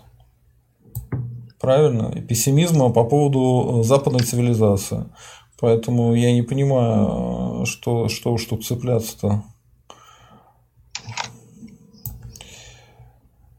Что уж тут цепляться, если, в принципе, э, конкретно название этой книги я не говорил «Закат Европы». Так, ладно, идем дальше. А, Вася Пупкин выдвигает тезис, что тайная элита – это рептилоиды. Опровергните научным методом. Издевается. Попробуйте. Понимаете, в чем дело? Э, я вот что скажу э, по-другому. Ну, посмотрите, пожалуйста, когда появилась и кем, э, и, и, и, ну, и когда, и кем эта идея запущена. История с появлением рептилоидов, э, я имею в виду в широком таком общественном дискурсе, э, очень легко вычисляется.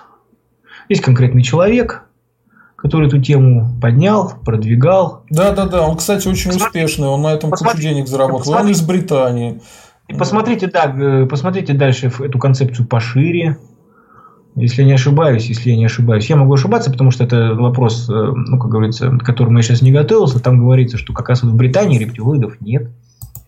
Нет, почему? Он же Правда. говорит, что королевская семья к ним при... Э, ну, уже не знаю, я говорю, я говорю, может быть, я ошибаюсь, но что, может быть, уже что-то новое появилось, но что-то там было. Ой, я, я пробовал разбираться, там такая бредятина, что? что я всегда издеваюсь. Если я говорю что-то про филоидов, понятно, что я издеваюсь. Классный способ поиздеваться над кем-нибудь, про рептилоидов, кажется. Тем более некоторые люди действительно похожи на ящериков. Так, давайте хорошие вопросы. Нет, я если, если говорить о том, что... И давайте так, если уже заговорили про инопланетян, да, вот, которые тут правят и прочее. Вот уж кому-кому инопланетянам-то прятаться нет смысла никакого.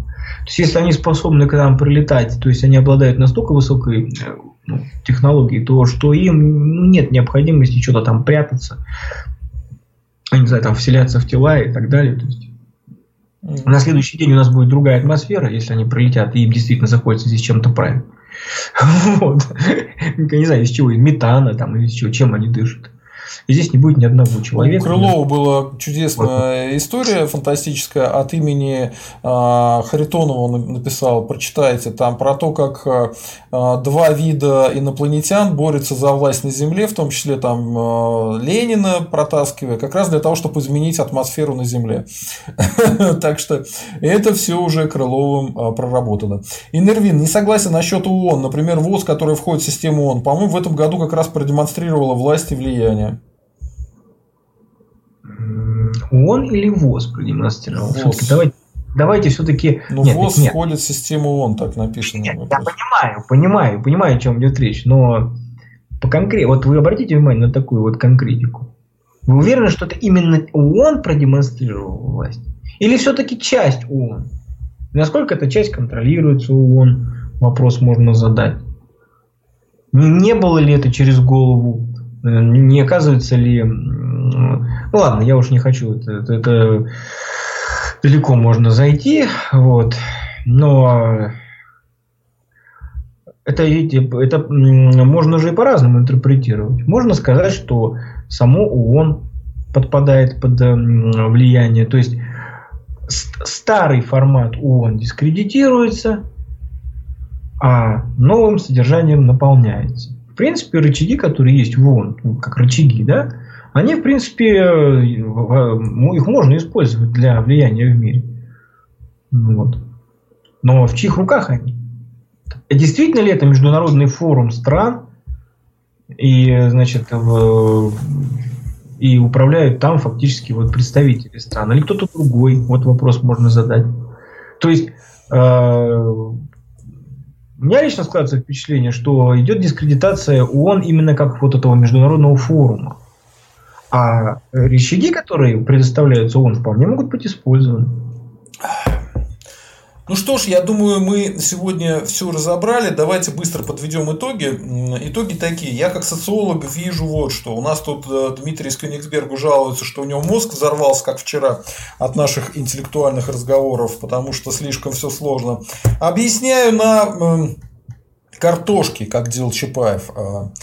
А, все очень просто. А, судя по книге про Гарри Поттера, выдвинул гипотезу а, наш уважаемый Дионис Каптарь о том, что эта книга рассказывает о борьбе за власть между двумя видами элиты. Это старые национальные элиты и новая мировая общая элита, которая хочет э, уничтожить национальные элиты с помощью провокации. Сначала выставив такого псевдо-Гитлера, да, который сам, не являясь арийцем, а, излагает какие-то арийские теории, увлекает за собой часть национальной элиты, ввергает их в катастрофу. Ну, можете посмотреть на то, что Трамп, например, устроил. Да? А после этого происходит зачистка под видом того, что, ну, смотрите, что они натворили, эти негодяи, надо зачистить. Э, и э, как бы воцаряется эта новая малая элита. Э, вот в целом это очень простой взгляд, который я обычно использую. Маленький. То есть я Маленький. упрощаю все. А, Дионис э, тоже сейчас подведет итог, и мы будем заканчивать. Дионис. Ну, маленькая элита, да, вот отщепившаяся от старой. То есть она, она происходит от старой. Это не какая-то контрэлита, которая поднялась как-то из недр каких-то, поднялась э, в борьбе, там, знаете, как вот внизу карьерной лестницы поднялись и свергают старую. Нет, это часть старой элиты, которая решила, что э, а нет, они должны как бы делать, ну как, знаете, матрешечный, масонский принцип, то есть ступень, очередную ступень добавить. То есть если есть, если раньше было как, вот есть некая элита, и она для народа создает, ну, мое мнение, ложную картину э, власти, то сейчас добавляется еще одно звено. маленькая элита.